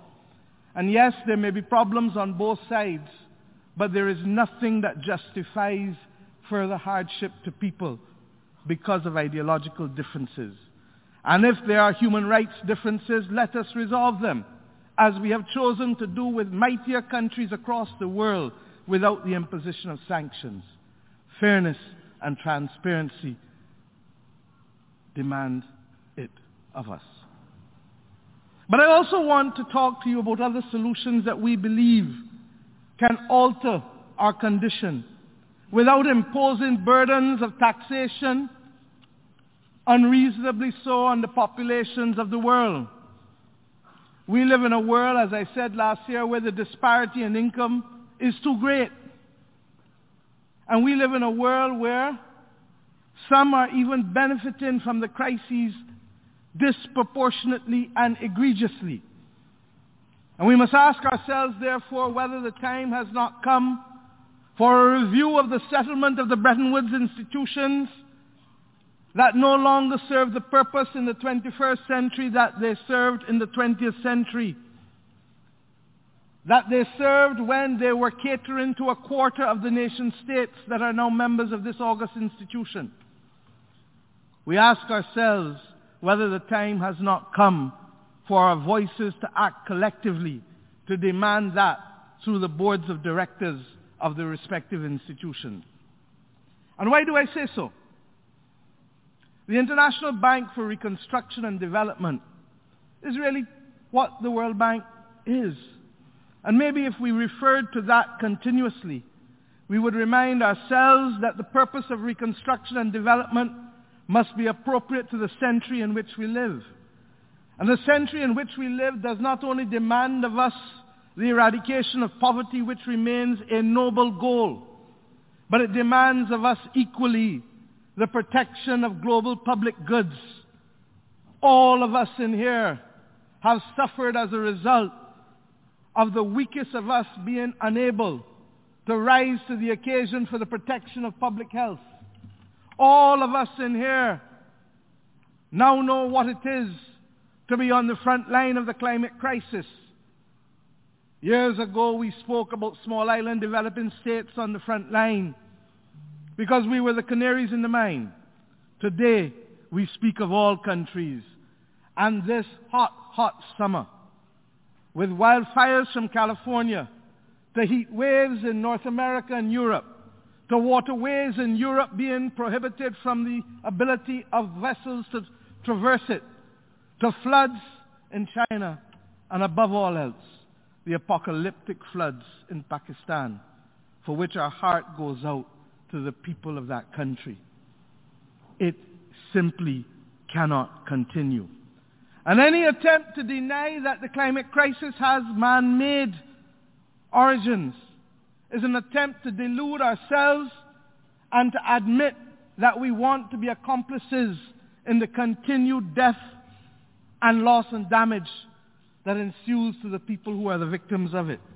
Our people demand better of us. We believe today that the most appropriate place to deal with global public goods is in fact the World Bank Group. And I'll speak more to this tomorrow, but I want to simply say that if companies, multinational companies, have contributed to the global public risk or benefit from the solutions for global public goods, then they ought to contribute to their resolution through a percentage, a small percentage of their profits, funding the needs of countries, whether it is in the issue of climate, stability and resilience and adaptation, whether it is for the protection of biodiversity both on land and in our waters, whether it is for the protection of public health against the next pandemic, the slow motion pandemic of antimicrobial resistance or others that we have not even contemplated, or the provision of education for each of our citizens, because to remain on this earth without the benefit of education is to be sentenced to life imprisonment from a young age. Or access to electricity as 600 million people in Africa do without it. Or the equivalent to the right to knowledge and prosperity in our age, that is access to broadband. And of course, as I said to Congress last week, believe it or not, the right to a bank account. Because countries across the world are being denied the right to access correspondent banking and leaving their citizens and their economies to function as financial pariahs in a world that is supposed to be globally interdependent for the movement of capital. My friends, the provision of that fund to promote public goods at a global level is critical if we are to make a difference going forward and to achieve the peace, the love, and the prosperity to which I referred. I want to commend the International Monetary Fund for their rapid financing mechanism at the beginning of the pandemic crisis, and soon for the Resilience and Sustainability Trust that is about to be launched. That is the first recognition that middle-income countries should be able to access funding irrespective of per capita income, but dependent on climate vulnerability. And we say that for those who commend it to the International Bank for Reconstruction and Development, do not simply commend it for countries following a disaster, but let us do it for countries before the disaster. For every dollar spent, as they have researched, saves seven dollars in avoided expenditure, not to mention the lives that are saved. We don't want only to pay the undertaker. We want to save lives. But I ask the IMF to reflect on the fact that that resilience and sustainability trust may need to be delinked from quotas if it is to be effective. I am conscious that that will depend on more countries seeding that fund with capital and more countries agreeing perhaps to allow their special drawing rights to be used there just as we ask them to allow those special drawing rights to be used to allow multilateral development banks to significantly increase the money that is available to countries, particularly at this time as we are on the verge of a debt crisis, where more than 45 countries are facing the heat of the moment because of the increased cost of capital as a result of the monetary policies that are being put in place to fight the virulent cancer of inflation. I say now that we want to thank those countries that have come together to help us continue for the financing of sustainable development goals. And we link those goals to the global public goods. Why? Because they're fundamentally the right to development. They're fundamentally the right to give each person the ability to live a good life. And we can't be lost in the conflict and lost in the climate crisis and lost in the pandemic and forget fundamentally what our mission is. I commend those who continue to remember that. But I ask for us to reach a global compact that financing for development cannot be short-term financing and that it needs to be at least 30-year money. The world recognized that when it allowed Britain to be able to participate in the refinancing of its World War bonds, which were only paid off eight years ago, 100 years after World War I started. Or when it allowed Germany to cap its debt service at the equivalent of 5% of its exports, conscious that the cataclysmic experience of war would not have allowed them to finance reconstruction while repaying debts incurred for war. My friends, we are no different today. We have incurred debts for COVID. We have incurred debts for climate. And we have incurred debts now in order to fight this difficult moment with the inflationary crisis and with the absence of certainty of supply of goods. Why, therefore, must the developing world now seek to find money within seven to ten years when others had the benefit of longer tenors? to repay their money. I want finally to deal with the issue very quickly and to suggest to you that all of these things have been the subject not just of idle thought or arbitrary comment on our part. We had the good fortune of collecting in Barbados a large number of persons from civil society and academia at the beginning of August, end of July, and we settled on what we have come to call the Bridgetown Agenda. because we believe it to be a Bridgetown agenda for peace, a Bridgetown agenda for prosperity, a Bridgetown agenda inspired by love of humanity. And it is that agenda that speaks to the reform of the Bretton Woods architecture.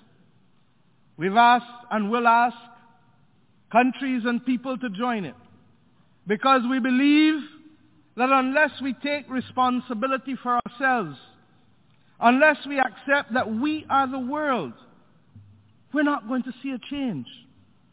And as I come to simply this issue of climate, which will dominate us over the next 45, 48 days as we go to Egypt, let us remember that the trust that is needed to propel us to fight the great causes of our time will not be won by us breaching promises.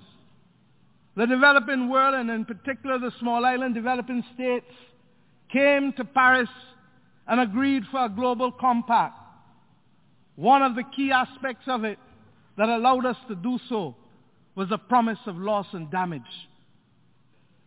Today, the people of Guadeloupe and Puerto Rico, and yesterday Turks and Caicos, and little do we know what will happen with Bermuda, face the difficulty of disruption by Hurricane Fiona. Today, this morning, I received news about difficulties for our own natural gas supply in my own country, and I suspect others in this part of the world, because of the facilities, the installations that have been affected out of Puerto Rico for access to natural gas. This comes at a time when access to that commodity has already been affected by the war in Ukraine and the decision by Russia to cease supply to Europe.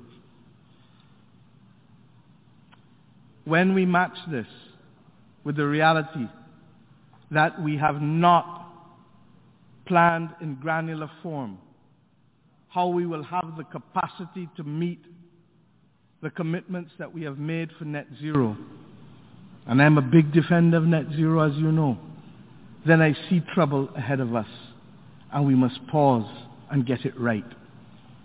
Our small states are making commitments that the world wants to hear. But when those commitments are undermined by the inability to supply the electric cars or the batteries necessary to sustain renewable energy, then we know we have a problem. And that is why natural gas has been viewed as a bridge to clean energy.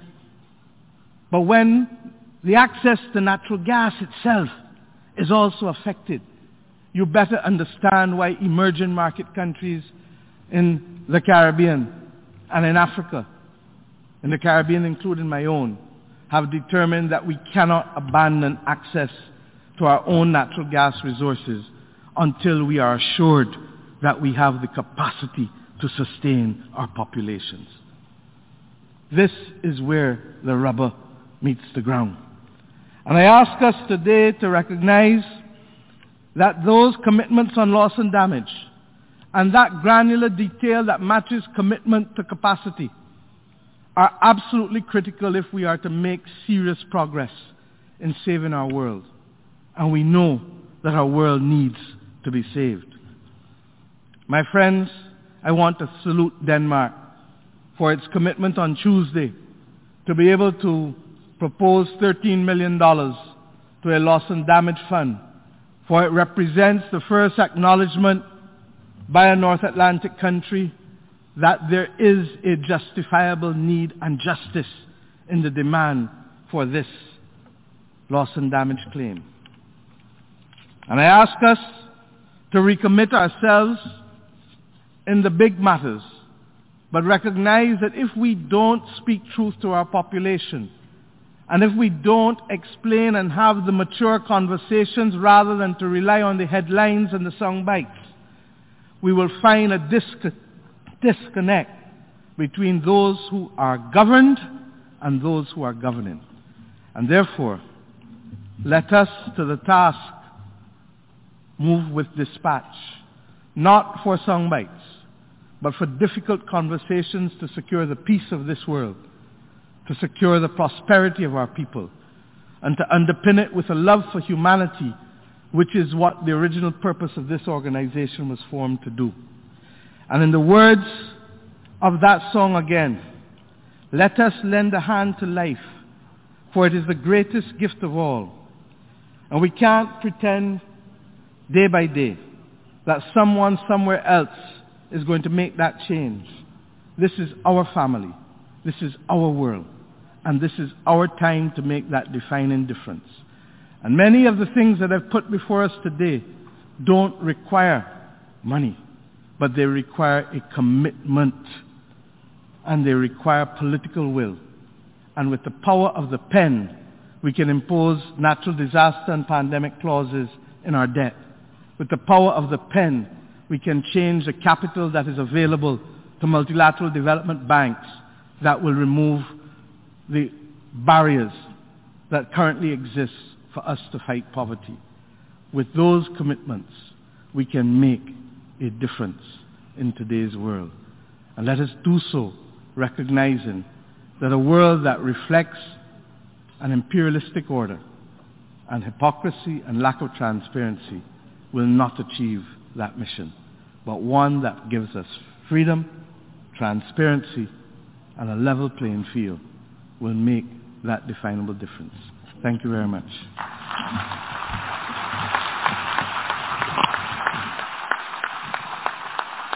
On behalf of the Assembly, I wish to thank the Prime Minister, Minister for National Security and the Public Service, and Minister for Finance, Economic Affairs and Investment of Barbados for the statement just made, and I request protocol to escort Her Excellency.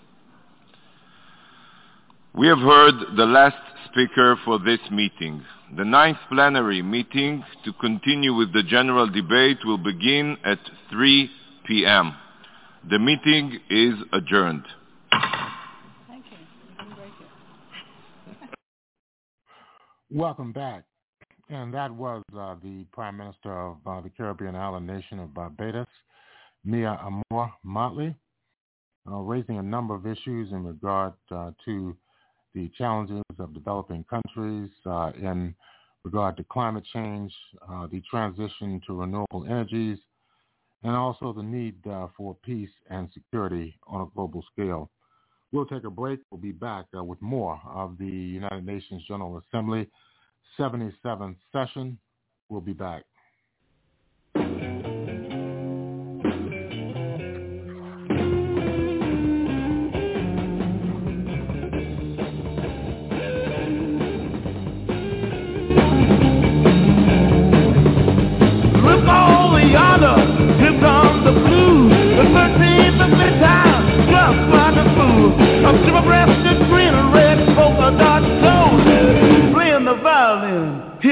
Wrong notes. Wow, look over yonder, he's coming my way. When it's around, I never have a happy day. He gives me back up by rubbing his ring. See that? I just broke a guitar string. Wow,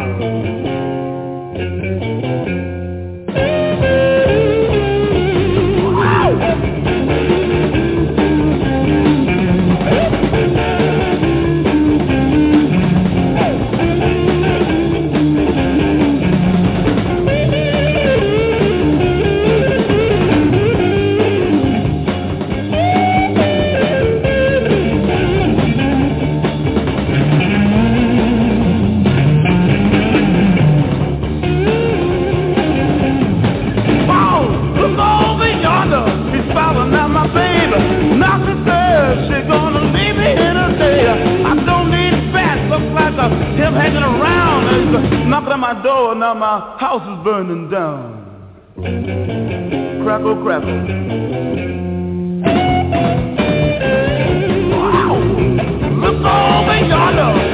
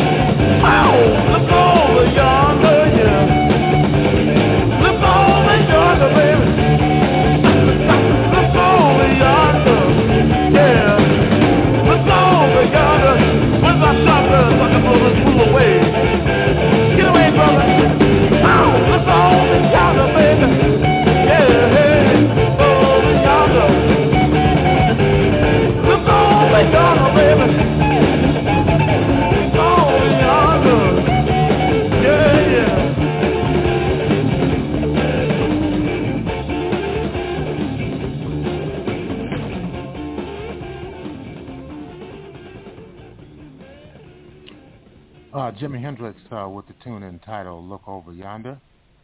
Uh, right now we'll return uh, to the United Nations General Assembly 77th session. We'll hear uh, the address by South African Foreign Minister Dr. Naledi uh, Pandor, speaking on a number of issues relevant to Africa and the international community.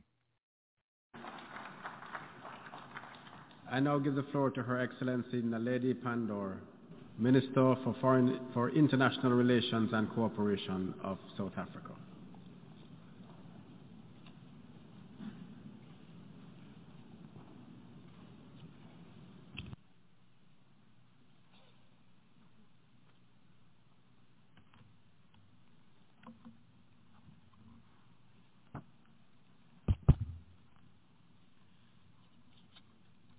Mr. President of the General Assembly, Your Excellency, Mr.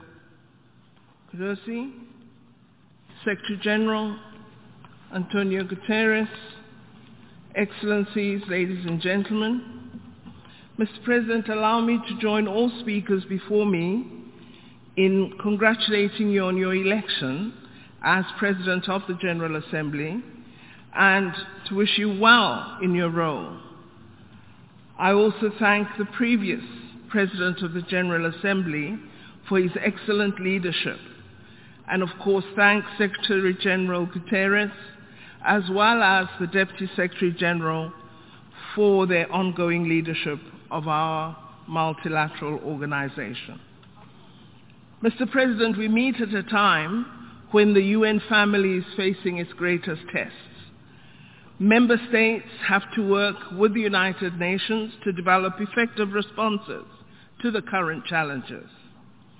As the theme of the General Assembly indicates, these challenges are diverse, immense, yet interconnected, and no country can respond alone.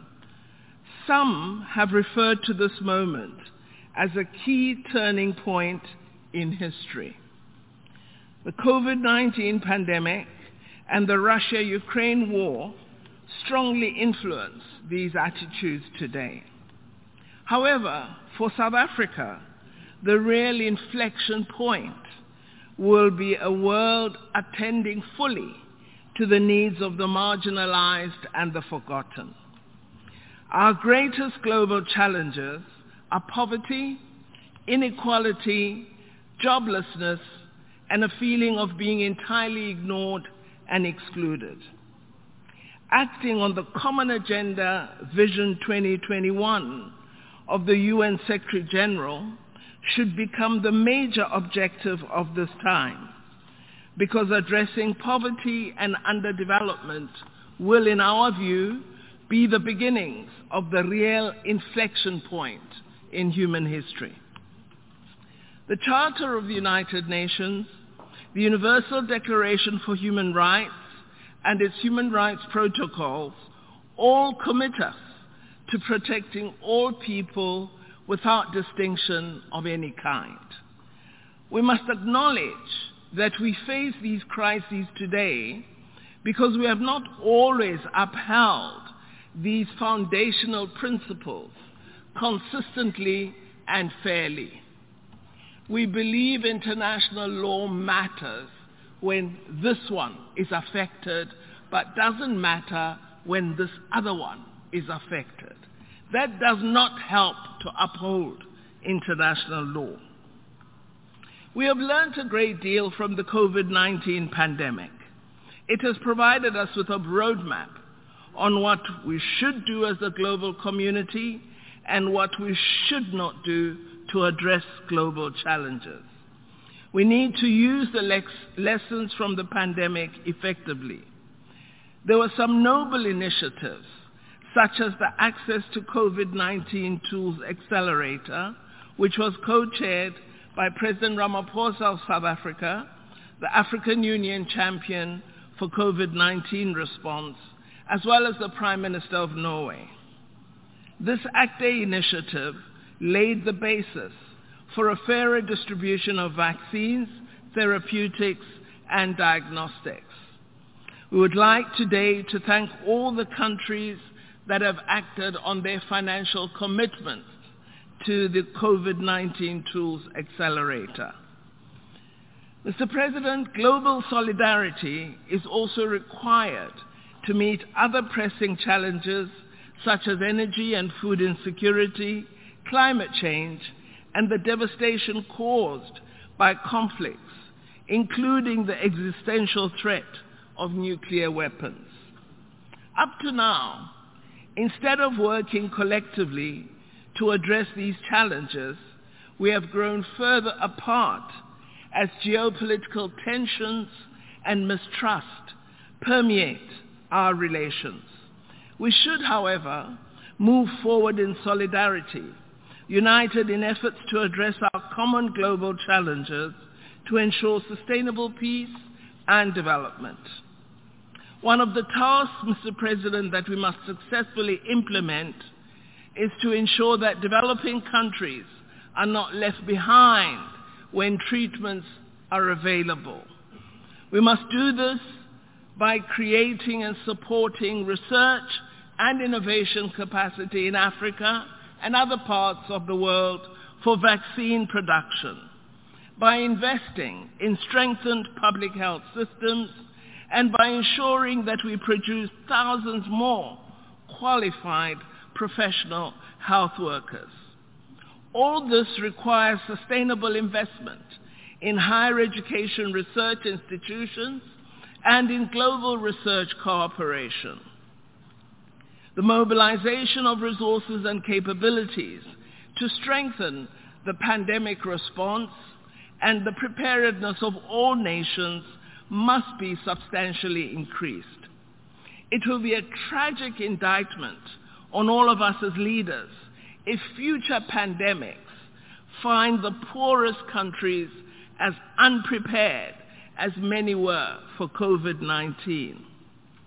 We need to strengthen global health architecture to ensure that we are better able to meet the challenges of new pandemics and other infectious diseases of concern. We are proud as South Africa to be part of the solutions to these problems through the recent establishment of the first mRNA global technology transfer hubs that will contribute to the security of supply of life-saving medication for African countries and other developing countries. Mr. President, my country, South Africa, like many other developing countries, faces huge development challenges, including in our energy sector. We need to together collectively address global energy shortages, including by deploying innovative solutions that are cheaper, cleaner, and more accessible. Working with international partners, South Africa is developing its Just Energy Transition Plan to significantly reduce harmful emissions in our country. We are working on an expanded green economy intervention that is gaining significant momentum in our country. I would like, Mr. President, to commend the Secretary General for focusing attention during this General Assembly on transforming education. Education remains one of the most important drivers to end poverty and inequality, and we will work toward increasing access to education that is affordable as a country and a continent. South Africa has no-fee schools at primary and secondary level to allow the most vulnerable learners to access compulsory education. We also have a state bursary scheme for poor students who qualify for tertiary education. These measures have over the years served to increase the enrollment of learners who were previously unable to access education. In the field of research and innovation, we believe we need more partnerships such as the Square Kilometre Array Science Infrastructure Project hosted in South Africa and Australia. This is an international partnership that is one of the largest joint scientific endeavors in history. Partnerships of this nature must be encouraged to leverage scientific breakthroughs for development purposes. We also believe the multilateral trading system must be strengthened so that we genuinely create a conducive environment for fair trade and one that also provides opportunities for developing economies. If actionable steps such as these are not taken, developing countries will remain subject to an imbalanced global financial and trading system. Let us, Mr. President, use this moment of renewal to reiterate our commitment to multilateralism as the only means of building a better world. The United Nations must, of course, itself be transformed so that it serves its role cognizant of current global dynamics. It is unacceptable that 77 years after its establishment, five nations wield disproportionate decision-making power in the United Nations system as a whole. Transformation of the UN must include more representative, transparent, and accountable organs of global governance. For this body to be effective, the General Assembly must be revitalized, the Security Council must be reformed. We also cannot have a credible organization if it cannot hold persistent transgressors of the Charter to account. Mr. President, we believe we must act immediately to protect the environment and the world we live in for ourselves and for future generations. While Africa is the least responsible for the climate crisis, it does find itself at the epicenter of its worst impacts. We should therefore emerge from COP26 27 in Egypt with an agreement that contains enhanced and balanced actions on adaptation, mitigation, and financing. This, of course, must take into account our common but differentiated responsibilities and our respective capabilities. In addition, we must agree at COP27 on a mechanism for loss and change. In South Africa, our cabinet has approved wide-ranging policies to ensure that we can meet our newly determined climate change targets. We have established a climate finance task team to lead and coordinate negotiations with international partner groups to give effect to the Just Energy Transition Partnership. The partnership seeks to address South Africa's investment needs in infrastructure to facilitate our coal phase down in a manner that ensures that no one is left behind. Mr. President, I don't need to reiterate that building a better world requires peace and stability. South Africa continues to believe that conflict resolution must not come through fueling conflicts, but through investing in efforts aimed at political dialogue. We should aspire to peace as a global public good. There have been no winners of the wars of the past seven decades. Instead, they engendered strife, distrust among nations, divisions, as we see this week, a perpetual misallocation of resources to weapons, increased poverty, and underdevelopment. All these are features and effects of war. While we work to address contemporary conflicts, we should not ignore long-standing conflicts, such as that of the people of Palestine, which has been on the United Nations agenda throughout the seven decades of existence of this organization. We cannot ignore the words of the former Israeli negotiator at the Oslo talks, Daniel Levy, who addressed the UN Security Council recently and referred to the increasingly weighty body of scholarly, legal, and public opinion that has designated Israel to be perpetrating apartheid in the territories under its control. Israel must be held accountable for its destructive actions that have significantly impaired the possibility of a two-state solution. Similarly, we cannot ignore the decades-long struggle for self-determination of the people of Western Sahara. We must, Mr. President, treat all conflicts across the globe with equal indignation, no matter what the color or creed of the people affected is. South Africa calls for an end to the embargo against Cuba, which continues to impede the right to development of her people. In the same vein, we call for an end to unilateral coercive measures against Zimbabwe, which have compounded the problems experienced by the people of Zimbabwe and have a detrimental effect on the broader Southern African region. Mr. President, our quest to build a better world will remain unfulfilled as long as people are still discriminated against on the basis of race, gender, sex, ethnic, social origin, color, sexual orientation, age, disability, religion, conscience, belief, culture, or language.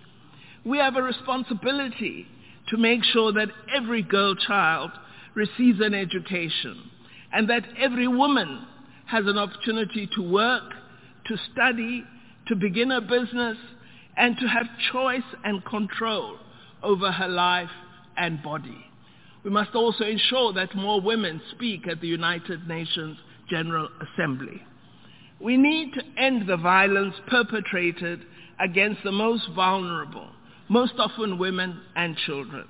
We have witnessed that women in conflict situations are particularly vulnerable, including women journalists. The murder of Shireen Abu Akleh and other journalists is a stark reminder of the danger that women in conflict situations face. We must do all we can to protect them and exert all effort to hold those accountable for harming them. We must also strengthen the capacity and draw on the voices of the youth on the African continent. In this regard, we need to harness the demographic dividend by maximizing our investment in quality education as a means to address intergenerational poverty, together with inclusive economies. Mr. President, Africa is home to more than 1.3 billion people. It is fast emerging from centuries of colonialism, occupation, and exploitation, from willful neglect and underdevelopment. We now have an African Continental Free Trade Area agreement, and the countries of Africa are laying a firm foundation for a new era of trade, commerce, and productivity. Our countries are establishing the conditions for the seamless flow of goods and services between African markets, for the growth of industry, and for the construction of roads, bridges, railway lines, ports, and power stations that will support growth. As we continue our efforts to end war, conflict, and insurgency in several parts of our continent and to prevent the unconstitutional seizure of power, we will continue to see greater alignment between our agenda and that of the United Nations and our body, the African Union. To overcome all these acutely global challenges, we must agree to a common path out of an increasingly polarized world, a rules-based international system predicated on international law and strict adherence to the provisions of the UN Charter is essential. Such a system should safeguard the interests of all and not only the powerful countries.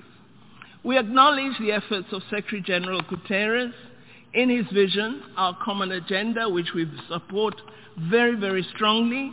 We believe he has provided us with options to put aside our differences, to build trust, and to forge a world where future generations will prosper and thrive. That should be the mandate we adopt and not the mandate of division and conflict. I wish you well, Mr. President, and I thank you for this opportunity.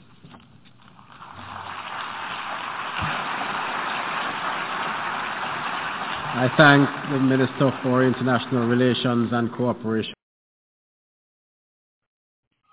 That was uh, Dr. Naledi Pandor, uh, who is uh, the South African Minister uh, for International Relations and Cooperation. And of course, uh, that was at uh, this week's United Nations General Assembly 77th session, annual meeting of heads of state, ministers, governmental officials to discuss and debate the international situation in that particular year.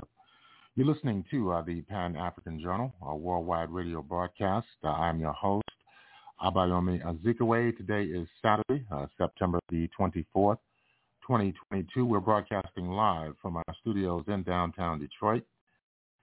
And uh, right now we want to move into excerpts uh, from uh, the address delivered by Republic of Kenya President William Ruto, newly elected and inaugurated uh, president of the largest uh, economy in East Africa, the Republic of Kenya. Let's listen to Kenyan President William Ruto uh, speaking at the United Nations General Assembly in New York City. Is in New York and is addressing the UN General Assembly as at this moment. Let's cross over live to New York. Excellencies, distinguished delegates, I am grateful for the immense privilege to join your excellencies in this distinguished assembly, a privilege made possible by peaceful democratic transition following free and fair elections in Kenya on the 9th of August 2022. Elections that not only stand as testimony of the universal power of democracy, but also of the manifest ability of African peoples to invest in stronger nations and a secure future, robust institutions, effective constitutions, and the impartial administration of the rule of law guarantees the achievement of shared aspirations. This 77th session of the UN General Assembly comes at a unique moment when the entire world is struggling with multiple grave challenges that include regional conflicts, the COVID-19 pandemic, the triple planetary crisis, food insecurity, and the rising cost of living. I take this opportunity to congratulate you, Mr. President, on your election to preside over this session and to express my confidence that your wealth of experience offers us significant assurance of your good leadership. Your motto, Solutions through solidarity, sustainability, and science succinctly captures with particular resonance the urgent imperatives of our time. I assure you of Kenya's firm support and cooperation during your tenure. I further take this opportunity to commend your predecessor, His Excellency Abdullah Shahid, for his bold steps in steering the United Nations community and for ensuring its business continuity under the unprecedented circumstances occasioned by multiple global threats such as the COVID-19 pandemic. Excellencies, human well-being is under grave threat. The health of the planet requires urgent attention. The immense pressure exerted by conventional threats such as climate change, the global food crisis, terrorism, cybercrime, and armed conflict has been compounded by unprecedented, devastating disruptions due to COVID-19. I express my approval of the theme for this session, a watershed moment, transformative solutions to interlocking challenges. Because of its boldly uh, signals, because it boldly signals the window of opportunity we now have to escalate our engagement from firm consensus to decisive action. In many respects, the COVID-19 pandemic stripped us of many illusions and exposed stark justice and solidarity deficits in the face of existential crisis. It brought into sharp focus the global economy's two-lane highway, repressively patrolled by a rising tide of exclusionist nationalism. A specter that undermines prospects of collective action and significantly impairs the resolve of the international community to guarantee fundamental rights, including safety and dignity of the world's vulnerable majority. It is also for this reason that many nations, especially from the global south, now advocate for the democratization of the global governance and a reimagined multilateralism that is inclusive and works for the good of all. Kenya stands ready to work with other nations to achieve the, pan- the pan-Africanization of multilateralism and a more just and inclusive system of global governance. It is important to reflect on these matters as we do our best to get our people, enterprises, and industries back on their feet so that the engine of development can power our societies towards prosperity that actually leaves no one behind. Building back better is the universal rallying call to incorporate lessons learned into doing more in a better way to cover, to recover from the shock. I suggest that we have a golden opportunity to faithfully adhere to this motto by augmenting it inward and indeed with an additional B, building back better from the bottom. Building back better from the bottom upwards is essentially about including the marginalized working majority in the economic mainstream. The bottom millions relentlessly wage their daily battle for survival in a crowded arena characterized by scarcity of opportunity and generally precarious existence. The ingenuity, optimism, resilience, and energy in this ever-bustling bottom is sometimes called hustling. Invisibly to policymakers and beyond the reach of many public services, these hustlers take nothing for granted, surviving overwhelming odds and frequently succeeding greatly. In the words of Abraham Lincoln, things may come to those who wait, but only things left behind by those who hustle. It is time to bolster the resilience of our nations, to mainstream these millions through deliberate strategies and efforts for economic inclusion by building back better from the bottom up. The interlocking challenges of conflicts, triple planetary crisis, and the global food crisis have impeded our momentum and obstructed our focus on achieving fundamental transformations towards sustainable development.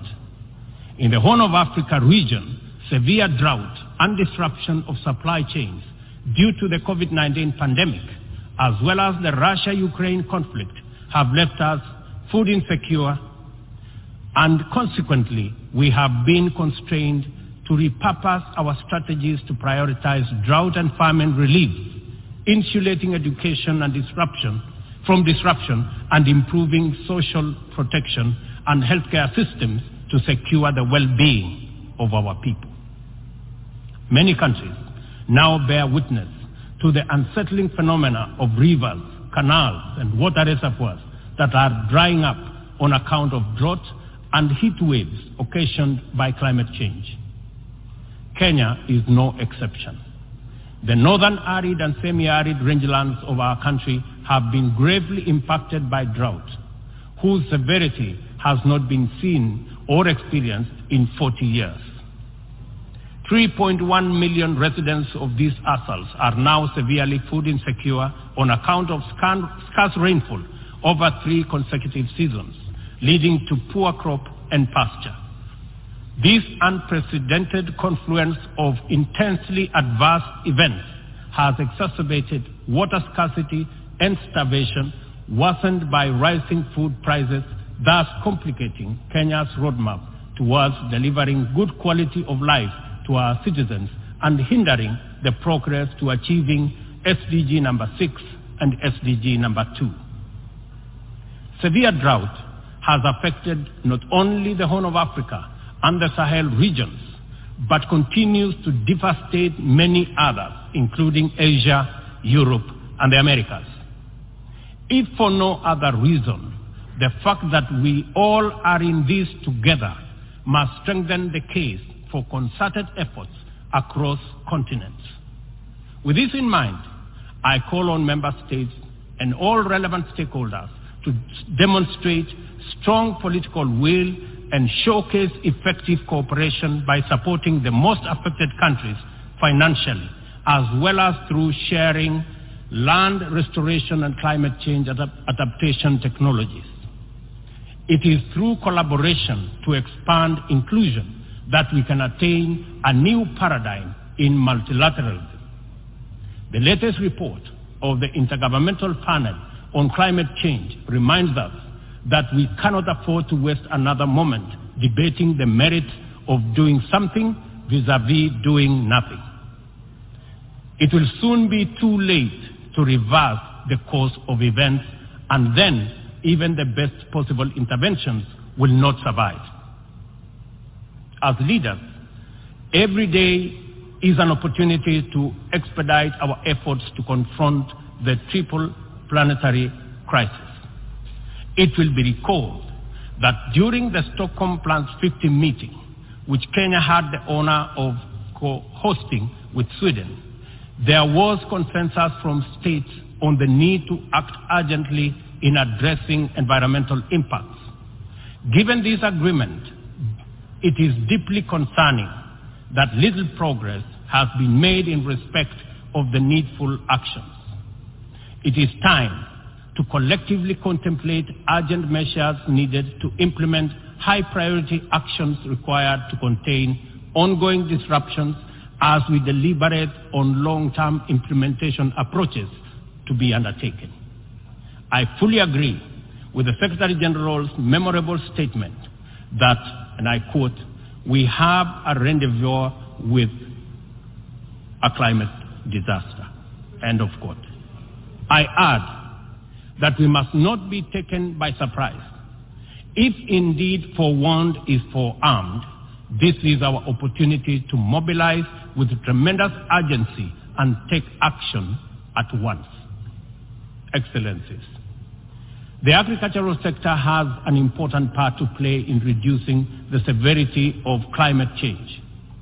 A number of practices have a bearing, positive or negative, on various dimensions of the environment. Investing in modern agricultural technology is therefore one important avenue towards tackling prevailing environmental changes. Kenya is, res- is responding through substantial investment in climate resilient agriculture. At the core of our 10-year strategy for agricultural sector growth and transformation are nine flagships. They include the registration of farmers to direct incentives, improving farmer practice through customized extension services, monitoring of emergency food reserve stocks using digital food balance sheets, and the use of early warning systems to monitor food supplies and market prices. Agriculture, agriculture remains the bedrock of the development of many nations and will thus continue to hold the key to the creation of equitable and sustainable growth for our people. No country, large or small, has ever attained significant growth without modernizing its agricultural sector. And as we rededicate ourselves to these targets, we must in the immediate term, find answers to the severe deficit in the availability, flow, and accessibility of fertilizer to our farmers worldwide. I couldn't agree more with Secretary General Guterres on his warning right here yesterday that, and I quote, without action now, the global fertilizer shortage will quickly move into a global food shortage. End of quote. We are encouraged to note that education, health, agriculture, and numerous other public services have become increasingly reliant on digital access. The world needs greater investment in the development of ICT infrastructure accompanied with policies that support innovation and increased acquisition and deployment of technology. In so doing, we should be driven by the conviction that these measures offer a viable shortcut to poverty reduction and the promotion of inclusive development. I call for stronger global partnerships to enhance ICT infrastructure in developing countries and bridge the yawning digital divide between the global south and the rest of the world. Excellencies, this 77th session of the Assembly follows the commemoration of the 50th anniversary of the United Nations Environmental Programme, UNEP, at 50, as well as Stockholm plus 50, and the fourth United Nations Ocean Conference in Lisbon. Outcomes of these conferences demanded real commitment to address global environmental concerns as a matter of urgency and for a just transition to sustainable economies that work for all people. The March 2022 landmark resolution of the Fifth United Nations Environmental Assembly in Nairobi to end plastic pollution is a decisive signal to the world that the world is prepared and motivated to act on this menace. Kenya is committed to work closely with other nations to pursue legally binding instruments aimed at bringing an end to plastic pollution. As the host nation to UNEP and the UN Habitat, Kenya affirms that these critical United Nations agencies have an indispensable role in the promotion of environmental sustainability globally, as well as developing socially and environmentally sound and sustainable cities. In keeping with its strong commitment to multilateral institutions, Kenya has made available more land for the United Nations office in Nairobi to facilitate the upgrading of its complex. I take this opportunity to call on member states to complement this contribution from through enhanced financing to adequately modernize the union facilities in Nairobi. Kenya remains a strong advocate for making the sustainable use of oceans and blue economy resources a development priority, holding the firm belief that significantly increased investment in this essential sector can end hunger, can also reduce poverty, create jobs, and spur economic growth. I urge the Secretary General to continue calling attention to the urgent need to develop this vital sector. In particular, I call on developed countries to invest in sustainable fishing, protect marine ecosystems, and share ocean-based climate solutions with developing countries. For our part, I am pleased to report that building on the historic 2018 Sustainable Blue Economy Conference in Nairobi, Kenya is reviewing its national blue economy strategy to strengthen community structures in participatory management of freshwater, coastal and marine resources and ecosystems. The strategy is expected to contribute to our economic development through food and nutrition security, coastal and rural development, and income increases along the aquaculture value chain. It also enhances maritime transport and tourism. We invite development partnerships to invest in Africa towards building capacity to sustainably utilize marine resources. We must rally together to make the best use of Africa's vast blue resources in developing our economies while meeting our climate targets. As we look forward to the 27th Conference of Parties to the United Nations Framework Convention on Climate Change, COP27, scheduled for Sharm el-Sheikh in Egypt, it is logical to expect that member states will shift their attention towards the development and implementation of frameworks for climate change mitigation. Accomplishment of pending actions by member states is essential for the implementation work that lie ahead. I therefore call upon all of us to urgently deliver on all commitments made towards climate change financing. On this matter, it is critical to emphasize that we are running out of time. Over the past decade, Kenya has sustained its aggressive pursuit for rapid socio-economic transformation through three principal roadmaps. First is the Kenya National Vision 2030. Second, the formal long-term blueprint aimed at transforming Kenya into a newly industrialized, upper middle income country providing high quality of life to its citizens in a clean and secure environment by 2030. The second has been the Africa Union's Agenda 2063, and the third, the Sustainable Development Goals. Kenya looks towards tapping into a variety of resources to catalyze the achievement of these interlocking and mutually reinforcing objectives. The disruption and ensuing crisis due to COVID-19 pandemic compelled us to diversify our focus into new interventions, including economic stimulus program, a COVID-19 economic recovery strategy, and a COVID-19 socio-economic re-engineering recovery strategy, all aimed at mitigating the adverse impacts of the pandemic. I confirm that we have done the best of everything we could in the circumstances. Nevertheless, it is not enough. Kenya and the rest of Africa, like other developing nations, are in need of greater international partnership and cooperation to avert economic crisis in the wake of the pandemic.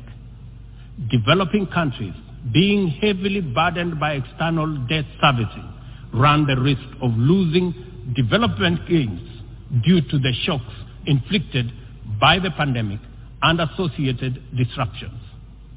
I call upon global financial institutions and the international community to take urgent measures and release all existing financial instruments to provide much needed additional liquidity and secure better fiscal space for developing countries like Kenya to enhance social investment, support climate change adaptation and mitigation, and address security needs and resolve development financing challenges. On behalf of Kenya, therefore, I join other leaders in calling upon the World Bank, the International Monetary Fund, and other multilateral lenders to extend pandemic-related debt relief to the worst-hit countries, especially those affected by the devastating combination of conflict, climate change, and COVID-19. Furthermore, I urge the G20 to extend and expand the scope of the common framework to suspend or reschedule debt repayments by middle-income countries during the pandemic recovery period. At this point, I would like this distinguished assembly to take a moment and consider the peace and security landscape. A landscape currently beset with multiple challenges, yet abounding with considerable opportunities. Our home region of East and Horn of Africa is in particular burdened by significant conflicts and challenges with implications for the region's development. We stand on the cusp of fast opportunity for galvanizing confidence-building measures to generate and sustain momentum towards sustainable peace. In its role as an anchor state in the region, Kenya has sustained our investment in diplomatic efforts to find lasting peace in multiple situations within and beyond the region. Although some processes have yielded undeniable success, challenges remain. I therefore strongly reiterate our call for partnership towards confidence building measures and urge more concerted efforts towards sustainable peace and stability. Kenya is currently serving in the United Nations Security Council. I am proud to confirm that our engagement over the last two years has prioritized regional peace and security, counter, countering terrorism and violent extremism, peace support operations, climate and security as critical contributions to the collective efforts to build a safer, more prosperous and peaceful world.